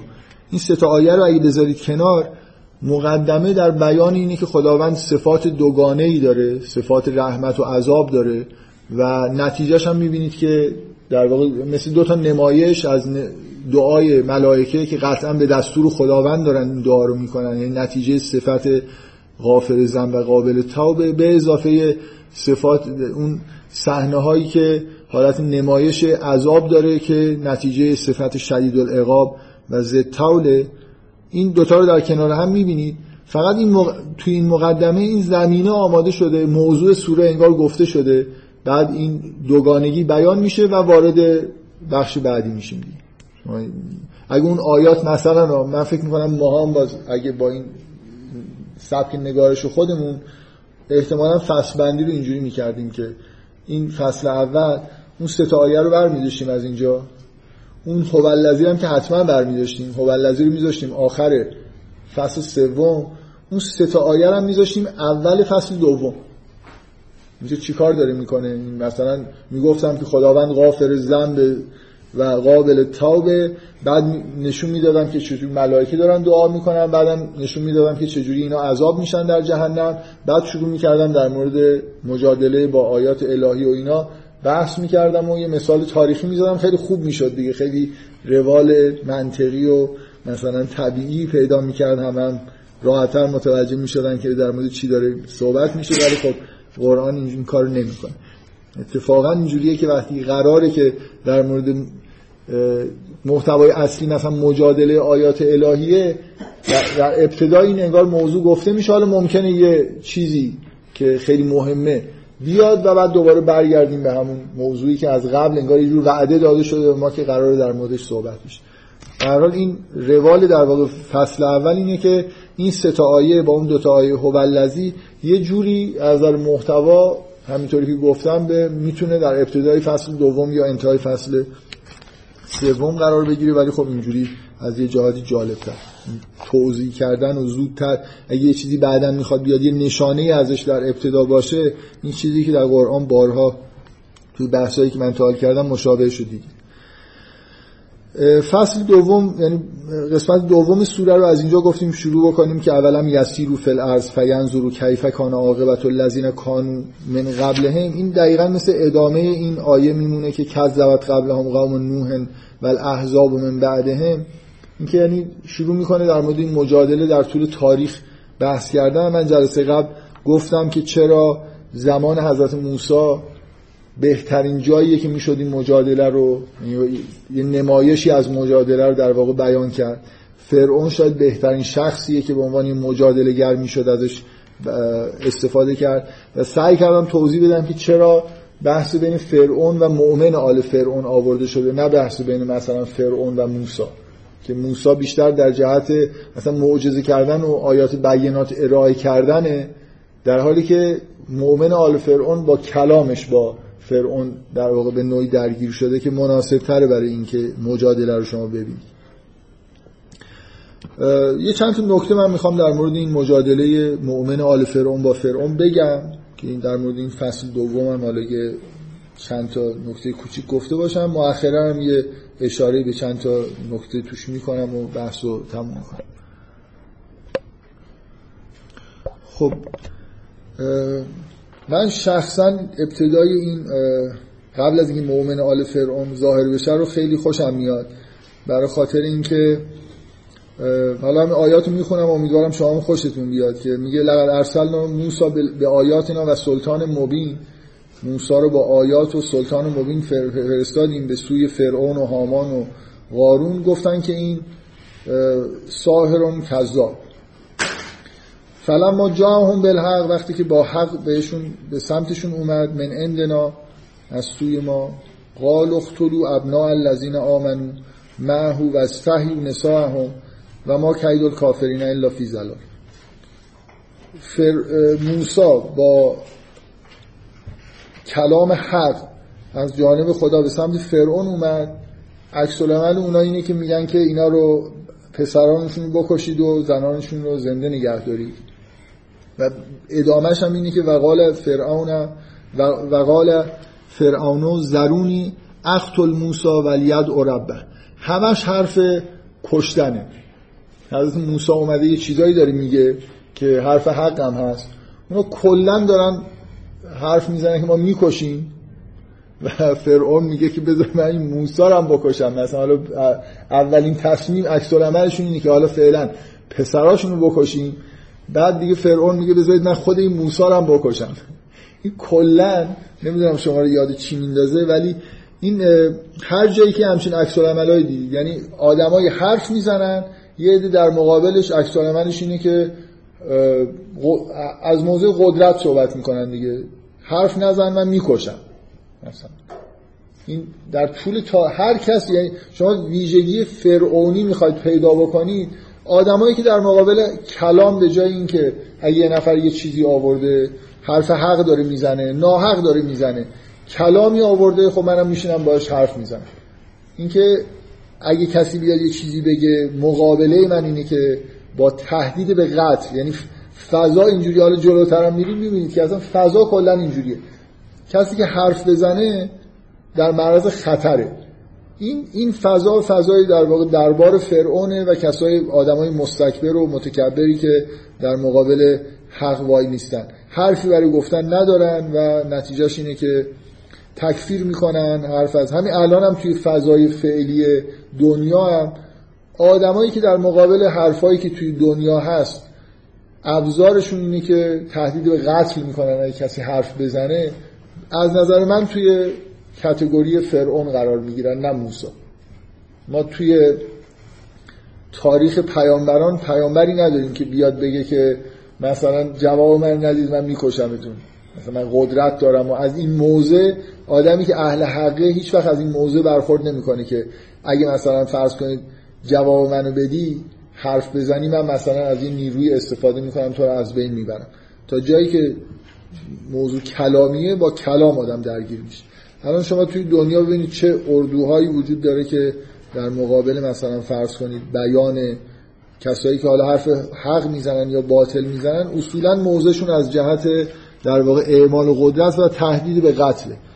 که فکر می‌کنم تو سنت انبیا هیچ وقتی هم چیزی نبوده. در سنت فرعونه که این وجود داره. تأکیدی من اصرار می‌کنم که دقت بکنید که تأکید روی این وجود داره. که موسی رو فرستادیم. اول اولین آیه میگه که اینا تصمیم گرفتن که پسرها رو بکشن. آیه بعدی می‌بینید که حالا فرعون داره میگه که بذارید خود این موسی رو هم بکشن کلا عکس العمل اینه که می‌کشیم دیگه. ما شما توی انبیا دیگه هم می‌بینید. حرف نمی‌تونن بزنن جواب نمی‌تونن بدن میگن که شما رو مثلا سنگسار می‌کنیم. می‌کشیم میندازیم بیرون شکنجه می‌کنیم. کلا اینه دیگه. از موضع قدرت برخورد کردن نه از موضع حقیقت برخورد کردن. من زورم می‌رسه بنابراین می‌تونم این کار رو بکنم. موسی این آیه رو در واقع از قول موسی هست که اینی استو به ربی و ربکم من کل متکبر لا یؤمن به یوم الحساب. من به خدا پناه می‌برم. که پروردگار من و شماست از هر متکبری که ایمان نمیاره به یوم حساب تا این مردی که مؤمن آل فرعونه ظاهر میشه تو این سوره که شخصیت در واقع اصلی این سوره به معنایی هست. اولین من باز نمی‌خوام خیلی وارد جزئیات بشم قراره که همینجوری از راه دوری خورده نگاه بکنیم. اولین حرفایی که مؤمن آل فرعون داره می‌زنه در مقابل این تهدیدهای قتل نه. اینکه یعنی مجادله اگه صورت اولین چیزی که از طرف فرعون شما می‌بینید اینه که از موضع قدرت میگه که اگه این حرفا ادامه پیدا بکنه من می‌کشم مثلا. موسی رو می‌کشم از پسرانشون رو می‌کشم. اولین حرفای مؤمن آل فرعون یه جوری باز در حد کلام داره سعی می‌کنه بگه که این چه کاریه. چرا می‌خواید بکشید؟ دفاع داره می‌کنه. شما نمی‌بینید توی آیات اول. به این نکته مهمه که تو اولین حرفایی که مؤمن آل فرعون داره می‌زنه ابراز ایمان نمی‌بینید داره میگه که این کار غیر منطقیه که شما بیایید مثلا موسی رو بکشید. نمیگه من به موسی ایمان دارم به خدای موسی ایمان دارم. به تدریج کلام مؤمن آل فرعون رو اگه جلو برید معلوم میشه که این به معنای واقعی کلمه مؤمن خداشناس. شروعش اینجوریه که فقط جلو جمع وایستاده. میگه برای چی؟ مردی رو می‌خواید بکشید به این دلیل که مثلا فرض کن میگه ربی الله. میگه حالا من این داره ادعا می‌کنه که پروردگارش الله. چرا می‌خواید اینو بکشید؟ فقط جاءکم بالبینات من ربکم. میگه که یه بیناتی هم آورده. این یه خود بوی انگار ایمان آوردن توش هست. ولی حرفش اینه که میگه اگه کاذب باشه داره استدلال می‌کنه. یه استدلال معروف پاسکال پاسکال رو شنیدید که میگه که اگه میگه اگه مثلا فرض کنید شما مؤمن باشید توی دنیا مؤمن باشید و راست باشه محتوای ایمان خب شما به بهشت میرید. اگه دروغ باشه نهایتش اینه که زندگی کردید از بعضی از لذت ها شاید مثلا می‌تونستید ببرید نبردید. ضرری اگه غلط باشه ایمان ضررش اینه. ولی حالا برعکسش رو نگاه کنید. فرض کنید که ایمان محتواش درسته و شما ایمان نیاورده باشید. به جهنم میرید به یه ضرر نامتناهی می‌کنید. و اگر محتوای ایمان غلط باشه و شما ایمان نیاورده باشید حالا حد اکثرش اینه که یه خورده بیشتر مثلا از زندگی کوتاهتون توی دنیا لذت می‌برید. این اگه توی جدولی بکشید بر اساس نظریه تصمیم می‌بینید که به وضوح پاسکال استدلالش اینه که خب پس باید ایمان بیاریم دیگه. منطقی. تصمیم معقول اینه که من ایمان داشته باشم. برای خاطر اینکه همون ماتریس تصمیم به من میگه که ضرر مثلا فرض کنید ایمان نیاوردن چون این چیز نامتناهی اگر درست باشه پس هیچ وقت نباید اون استراتژی رو توی این بازی انتخاب بکنم که ایمان نیارم. این استدلال مؤمن آل فرعون یه خورده این حالت داره که شبیه همون استدلال مثلا پاسکاله. میگه اگر این حرفی که داره می‌زنه دروغ باشه که خب هیچی. چه اتفاقی میفته داره اینکه اگه دروغ داره میگه که نمی‌تونه اون تهدیدایی که مثلا می‌کنه که شما اگه ایمان ندارید من چیکار می‌تونم بکنم؟ باهاتون عملی بکنم. یه آدمی پیدا شده میگه رب من الله اگه کاذبه که خب هیچ قدرتی هم پس نداره اگه ربش الله نیست ضرری به ما نمیرسونه. ولی یه لحظه تصور بکنید که حالا واقعا ربش الله باشه و اومده. بعد می‌خوام چیکار بکنیم؟ خیلی استدلال چیزیه دیگه. یعنی میشه کردیت استدلال پاسکال رو به مؤمن آل فرعون داد. دقیقا همون تیپی داره استدلال می‌کنه که اگر شما ایمان نیارید مثلا ولی این آدم واقعا از طرف الله اومده چیکار می‌خوایم بکنیم میگه که میگه اتفاقا حرف خوبی می‌زنه. میگه اگه میگه و یک و صادقا یوسف کن بعض الذی کن. نه حالا همش یه ذرهش هم از این چیزایی که این داره میگه اگه تحقق پیدا بکنه می‌خوایم چیکار بکنیم؟ مثل اینکه موسی حرفایی زده که اگه شما این کار مقابل من وایسید چه بلاهایی ممکنه سرتون بیاد؟ اینقدر مثلا به نظر وحشتناک میاد مثلا چیز دیگه نه توی دنیا به هر حال موسی یه جوری وعده جهنم داده به کسی که ایمان نمیاره. یه ذرهش هم حالا بعضش مثلا شما از جهنم یک سومش هم به ما برسه. باز خلاصه چون نامتناهیه زیاده دیگه. این خیلی عبارت جالبی به کار می‌بره که میگه یک و صادقا یوسف کن بعض الذی کن این اولین چیزه. این اولین برخورد مؤمن آل فرعونه که حالت مقابله در واقع با اون با اون برخورد قتل و اینا رو داره. من دارم کم کم جواب نمیدم به سوالا ببخش احساس از اولی خود ریلکس بودم الان این نیست حقیقتش. با عرض معذرت. دو نفر هستن از هر دو نفر عذرخواهی می‌کنم معمولا تو این جلسات یه جلسه ای بود اصلا قرار بود سوالی انجام نشه. وقتی در مورد سوره بحث می‌کردم از وقتی دو جلسه ای شده یه خورده اجازه میدم سوال کنید تا همین که به یه جایی برسم که فکر کنم دیگه نمی‌تونم جواب بدم. حالا ادامهش اینه که یا میگه که بهشون میگه شما الان قدرت دارید ولی اگه بعث الله به ما برسه ادعای ادعای موسی اینه که از طرف الله اومده و اینا همه جوری الله به عنوان خالق و کل شی و اینا قبول دارن. بنابراین اگه این راست باشه که رب موسی الله و اونو فرستاده و این وعده هم که داره میگه راست باشه طبیعیه که ما باید احتیاط بکنیم. بنابراین تصور این که بیاین موسی رو بکشیم خیلی خیلی کار خطرناکی. تا اینجا به نظر می‌رسه که یه آدمی که خیرخواهانه وایستاده میگه که اینو نکشیدش دیگه. فعلا داره این حرفو می‌زنه حرف اصلی اینه. بعد حالا اون جمله زیبای فرعون میگه ما اوریکم الا ما ارا و ما اهدیکم الا سبیل الرشاد که خیلی جمله تبلیغاتی خوبیه. فرعون هم چیز بوده. کردیت تبلیغات را انداختن و اینجور شعارای الان مثلا موقع انتخابات آمریکا که میشه مهمترین چیز اینه که برای هر کاندید ریاست جمهوری یه جمله مثلا درست کنن. یه جمله ای که مثلا فرض کنید برای اوباما چی بود؟ we can. Yes we can. یه سخنرانی معروفی هم داره. یه سری از این چیزا دیگه از این جمله های تبلیغاتی اینجوری. توی ایران هم که از کاندیدای ریاست جمهوری شعارش این بود که ما می‌توانیم. هنوزم در دیوار نوشتن. که دقیقا ترجمه همون ویکن آقای اوباما بود.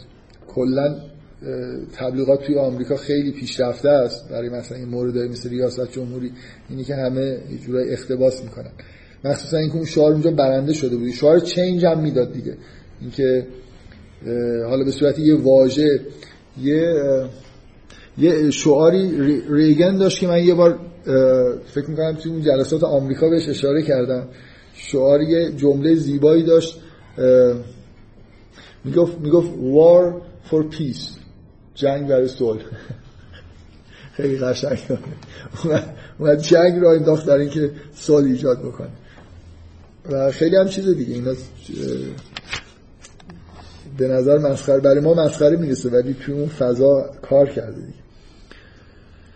خب دوباره در ادامه این جمله تبلیغاتی که فرعون میگه که هیچ محتوایی نداره فقط داره باز از موضوع قدرت میگه که من این کارو می‌کنم من اون کارو می‌کنم.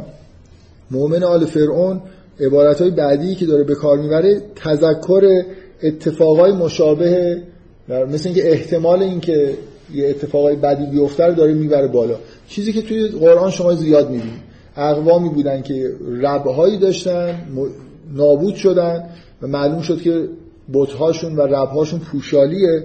حضرت این آقای مؤمن آل فرعون یه اشاره تاریخی می‌کنه به اینکه قوم نوح و عاد و سمود رو ما می‌شناسیم و می‌دونیم که چه بلایی سرشون اومده و مشابه همین ممکن سر ما بیاد. و یه اشاره به حضرت یوسف هم تو این ماجرا میشه که وقتی که اومد شما شک داشتید بهش ولی وقتی که مرد این روحیه ای که یه آدم تا وقتی زنده است تحویلش نمی‌گیرن وقتی میمیره این اینم باز معلومه از ایرانیا اختراع نکردن. این دقیقا این حرفو در مورد مصری ها می‌زنه که تا وقتی بود شما شک داشتید وقتی که اذا هلکه قلتون لا یبعث الله من بعدی رسولا.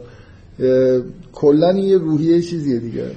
اون زمان اگه قبولش بکنید به عنوان رسول که خب حالا یه چیزایی میگه باید انجام بدید. ولی وقتی مرد که دیگه حرفی نمی‌زنه بنابراین هر چقدر دلتون می‌خواد در ازش تجلیل بکنید و مقامشو بالا ببرید و اتفاقا هم خیلی بامزه است که میگن لن یبعث الله من بعده رسولا. دارن سعی می‌کنن این فایل هم ببندن که دیگه آره این رسول حرفشو گوش نکردن. حالا که مرده میگن دیگه مثل این نمیاد و رسول اینجوری نیست. معلوم بین المللی حالا مصریا زودتر از ما این کار رو شروع کردن. یه آیه دوباره اون ترجیبند یجادلون فی آیات الله میاد که به نظر من که خیلی روشن نیست که این آیه عبارتی که مؤمن آل فرعون داره میگه. بعضی ها اینجوری حالا تعبیر می‌کنن که ادامه حرف مؤمن آل فرعون مهم نیست. حالا اینکه این حرف زده باشه یا نزده باشه خیلی اهمیتی نداره. بعد اون عبارت فرعون میاد که عبارت غرور آمیزی که برای من یه برجی بسازید که برم اله موسی رو پیدا بکنم و این حرفا دوباره مؤمن آل فرعون مقطع بعدی حرفایی که داره می‌زنه دیگه آخره انگار دیگه اینجوری نیست که حالا موسی رو نکشید با یه استدلال نمی‌دونم پاسکالی یا این فرمی نیست. سراحتا میگه که اتبعون عهدکم سبیل الرشاد. داره ایمان رو داره در واقع اعتقادات واقعی خودش حالا میگه که ان انما هذه الحیات الدنیا متاع و ان الاخرت هی دار القرار داره تایید می‌کنه که اون چیزی که موسی می‌گفت که اونجا حرف اینه که اگر راست باشه ما ضرر می‌کنیم اینجا داره سراحتا ایمان خودش رو در واقع بیان می‌کنه. برای اولین شما تا اینجا یه جور حالت مجادله داشت که می‌تونست مثلا معنیش این نباشه که ایمان آورده یا نه. ولی اینجا داره ایمان به آخرت رو سراحتا بیان می‌کنه. و من عمل سیعتا فلا یجزا داره با محتوای در واقع ایمان خودش هم میگه که جنتی هست و کسایی که کار بد بکنن و خوب بکنن به بهشت و جهنم میرن. یه مجموعه آیه بعدش هست که دقیقا شما از این آیات اینو می‌فهمید که فضا چجوریه دیگه. همون فضایی که بکشید و نمی‌دونم پسرا رو بکشید و بذارید من نمی‌دونم موسا رو بکشم معلوم فضا اینجوریه که زدن این حرفی که نمی‌دونم ابراز ایمان برای مؤمن آل فرعون جز خانواده فرعون ها جز آل فرعون نه اینکه همجوری درباری ساده است. حالا چه نسبتی با فرعون داره جز آل فرعون این آدم. بنابراین آدم مهمیه. از نزدیکان فرعونه با این حال این حرفایی که زده انگار تأمین جانی نداره. و مثلا یه جوری سعی کردن انگار شما نمیشنوید کسانی حرفی زده باشن بهش. ولی از جمله های بعدی که نقل میشه اینجوری استنباط میشه که یه عده سعی می‌کنن ساکتش کنن. نگو مثلا خطرناکه این چه حرفی داری می‌زنی و این حرفا. برای اینکه میگه که چرا ادعوکم الان ما مالی ادعوکم الان نجات و تدعوننی الان نار؟ چرا مثلا این حرفی که دارم می‌زنم؟ من دارم شما رو به نجات دعوت می‌کنم. شما دارید منو بنابراین یه دعوت و مخالفی از طرف مثلا سایر نزدیکان فرعون و درباری ها هست که ساکت باشون این حرفو نزن. یعنی ایمان خودت رو مثلا دوباره تکسیب کن. تدعوننی لاکفر بالله و اشرک به ما لیس لی بهی علم. دارن دعوت یه عده‌ای هستن دارن دعوتش می‌کنن که ایمانش رو دوباره انکار بکنه. فرعون رو مثلا به عنوان رب, رب خودش قبول بکنه و این حرفا. که شما در پایان این مقاومتی که مؤمن آل فرعون می‌کنه که دو جملهش بیشتر ابراز ایمان به آخرت بیشتر نیست می‌بینید که انگار اینم زندگیش در خطره. یه عده مشفقانه دارن بهش میگن ساکت باش و نگو و بیا نمی‌دونم تکسیب کن. یه جوری اعتراف کن به این که اعتقاد داشتی به فرعون و این حرفا. و این پایان در واقع این میگه که فست از خرون ما اقول لکم و افوض امری الله ان الله بصیر بالعباد که واقعا شما بلاغت این جمله مؤمن آل فرعون رو می‌بینید که این نشون میده که خانواده فرعون کلا وضع بلاغتشون خوب بوده.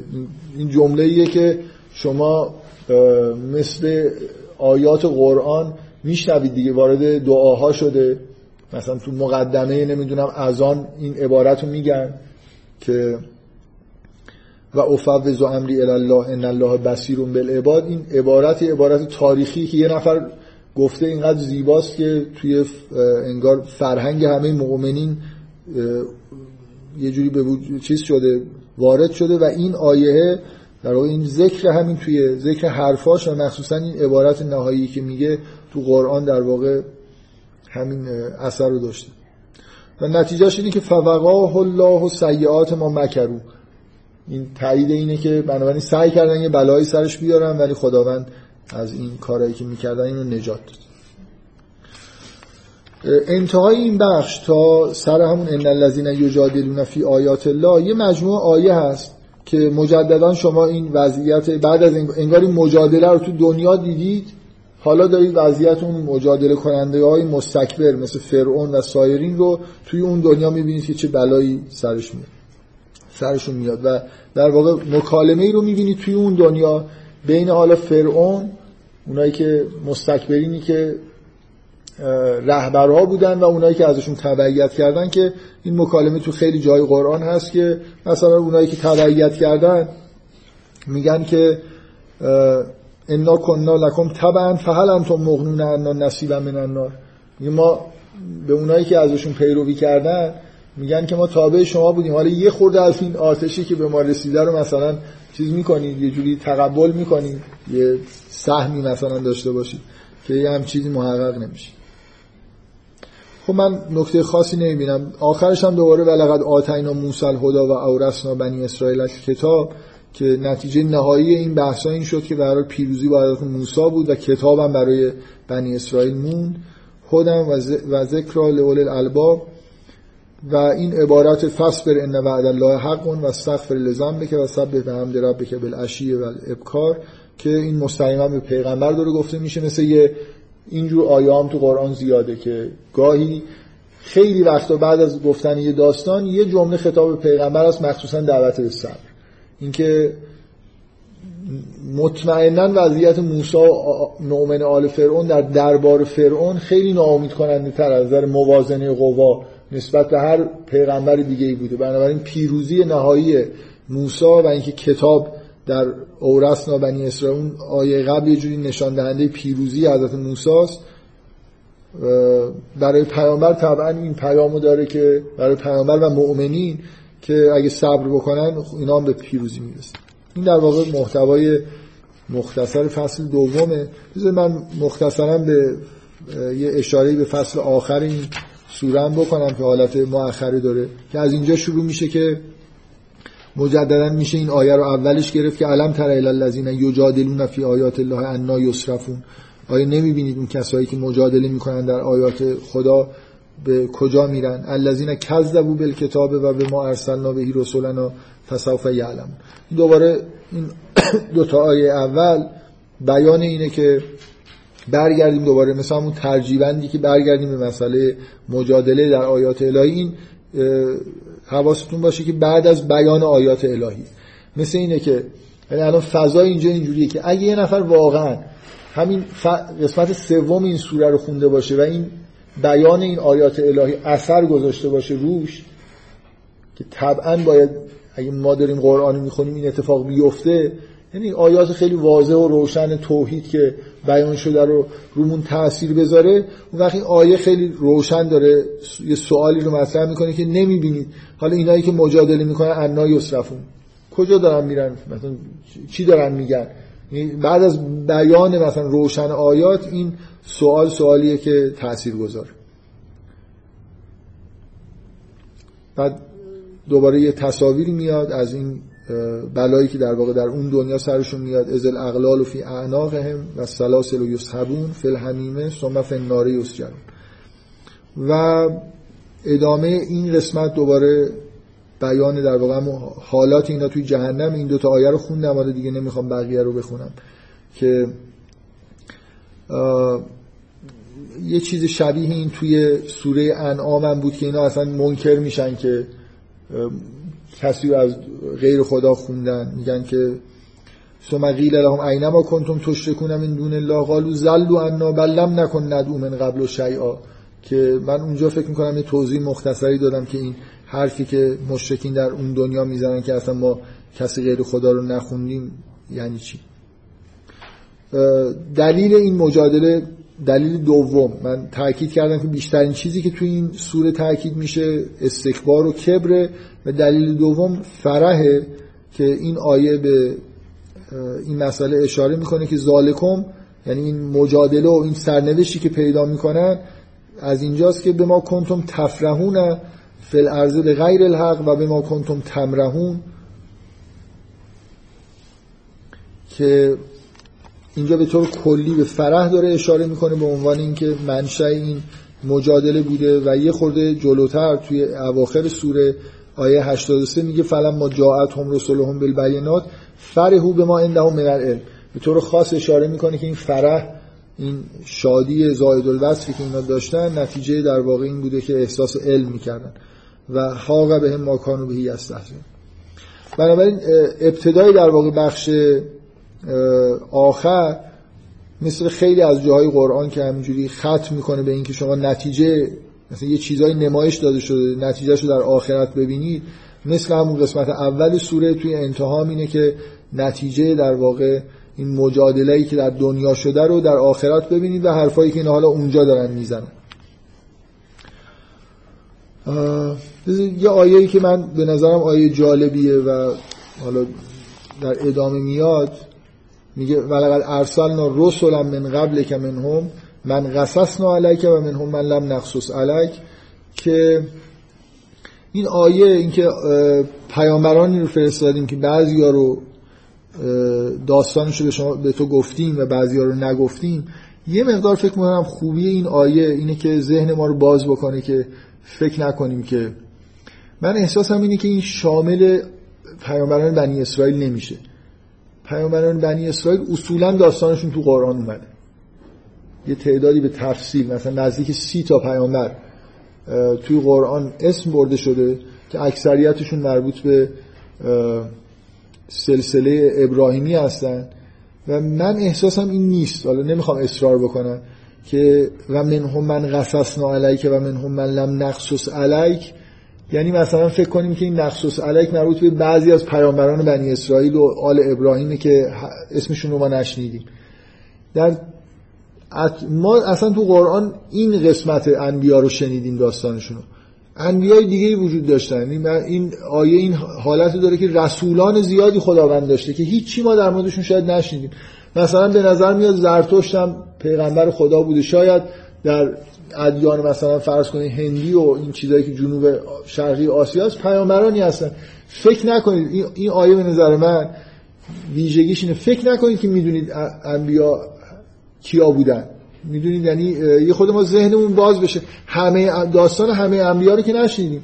در اطراف و اکناف دنیا ممکنه واقعا بعضی از این آدمایی که مکاتبی ازشون باقی مونده پیامبر بودن. شما یه خود به این فکر بکنید مثلا اگه یه نفر بیاد به من بگه آیه دلایلی وجود داره شاید کوروش نمی‌دونم پیغمبر بوده. خب من شخصا خیلی توی این موضع نیستم که انکار کنم. مثلا چون توی قرآن حرفی از کوروش زده نشده. حالا اگه کوروش این باشه که یه جورایی به حال آدم مهمیه که تو قرآن بهش اشاره شد.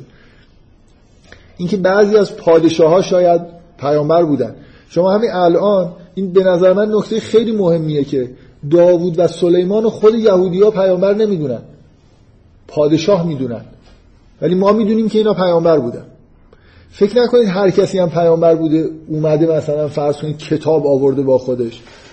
نهایتش اینه که کتابی وجود داشته حرفایی وجود داشته این حرفا رو تایید کرده تبلیغ کرده و یا مثلا زکریا رو ما پیامبر بزرگی می‌دونیم ولی یهودیا زکریا رو پیامبر نمی‌دونن.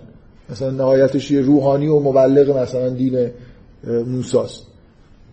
یعنی خیلی آدم ها ممکنه در طول تاریخ بودن آدم های مسلحی که مثلا شاید بهشون وحی می شده و آدم نباید تو موضع این باشه که اگه یه کسی اومد گفت مثلا کوروش پیامبر بوده نمی‌دونم بودا پیامبر بوده فوری بگیم نه. خیلی ها ممکنه پیامبرانی هستن که اطراف و اکناف دنیا وجود داشتن. من احساسم این آیه رو که می‌خونم اینه که دایره رسولان خدا ممکنه خیلی وسیعتر از این چیزی باشه که ما تو قرآن داریم می‌بینیم. و لزوما نمی‌خوام این نتیجه رو از این آیه بگیرم ولی اینکه تو موضع انکار باشیم که انگار همه پیامبران توی آل ابراهیم و بنی اسرائیل هستن این موضع خوبی نیست. من ذهنم همینجوری بازه که شاید اطراف و اکناف دنیا خیلی آدمایی که اسمشون رو شنیدیم شاید رابطه وحیانی حتی با خداوند داشتن. و داستانشون در قرآن نیومد دیگه بعد از این آیه همون الله الذی که مربوط به انعامه میاد و نهایتا بذارید یه بار دیگه این آیه فلم یسیرو فل و اون آیه فرحو به ما اندهم من العلم که این به اینا اشاره کردم. من, من نکته خاصی دیگه تا آخر سوره نمی‌بینم که بخوام روش تاکید بکنم. یعنی پایان سوره در واقع بیان همین بیان تاریخیه که این ماجرای مجادله و اینکه پیامبرانی می اومدن و انکار می‌شدن در طول تاریخ بوده و همیشه هم اینطوری بوده که نهایتا سنت الهی بوده که با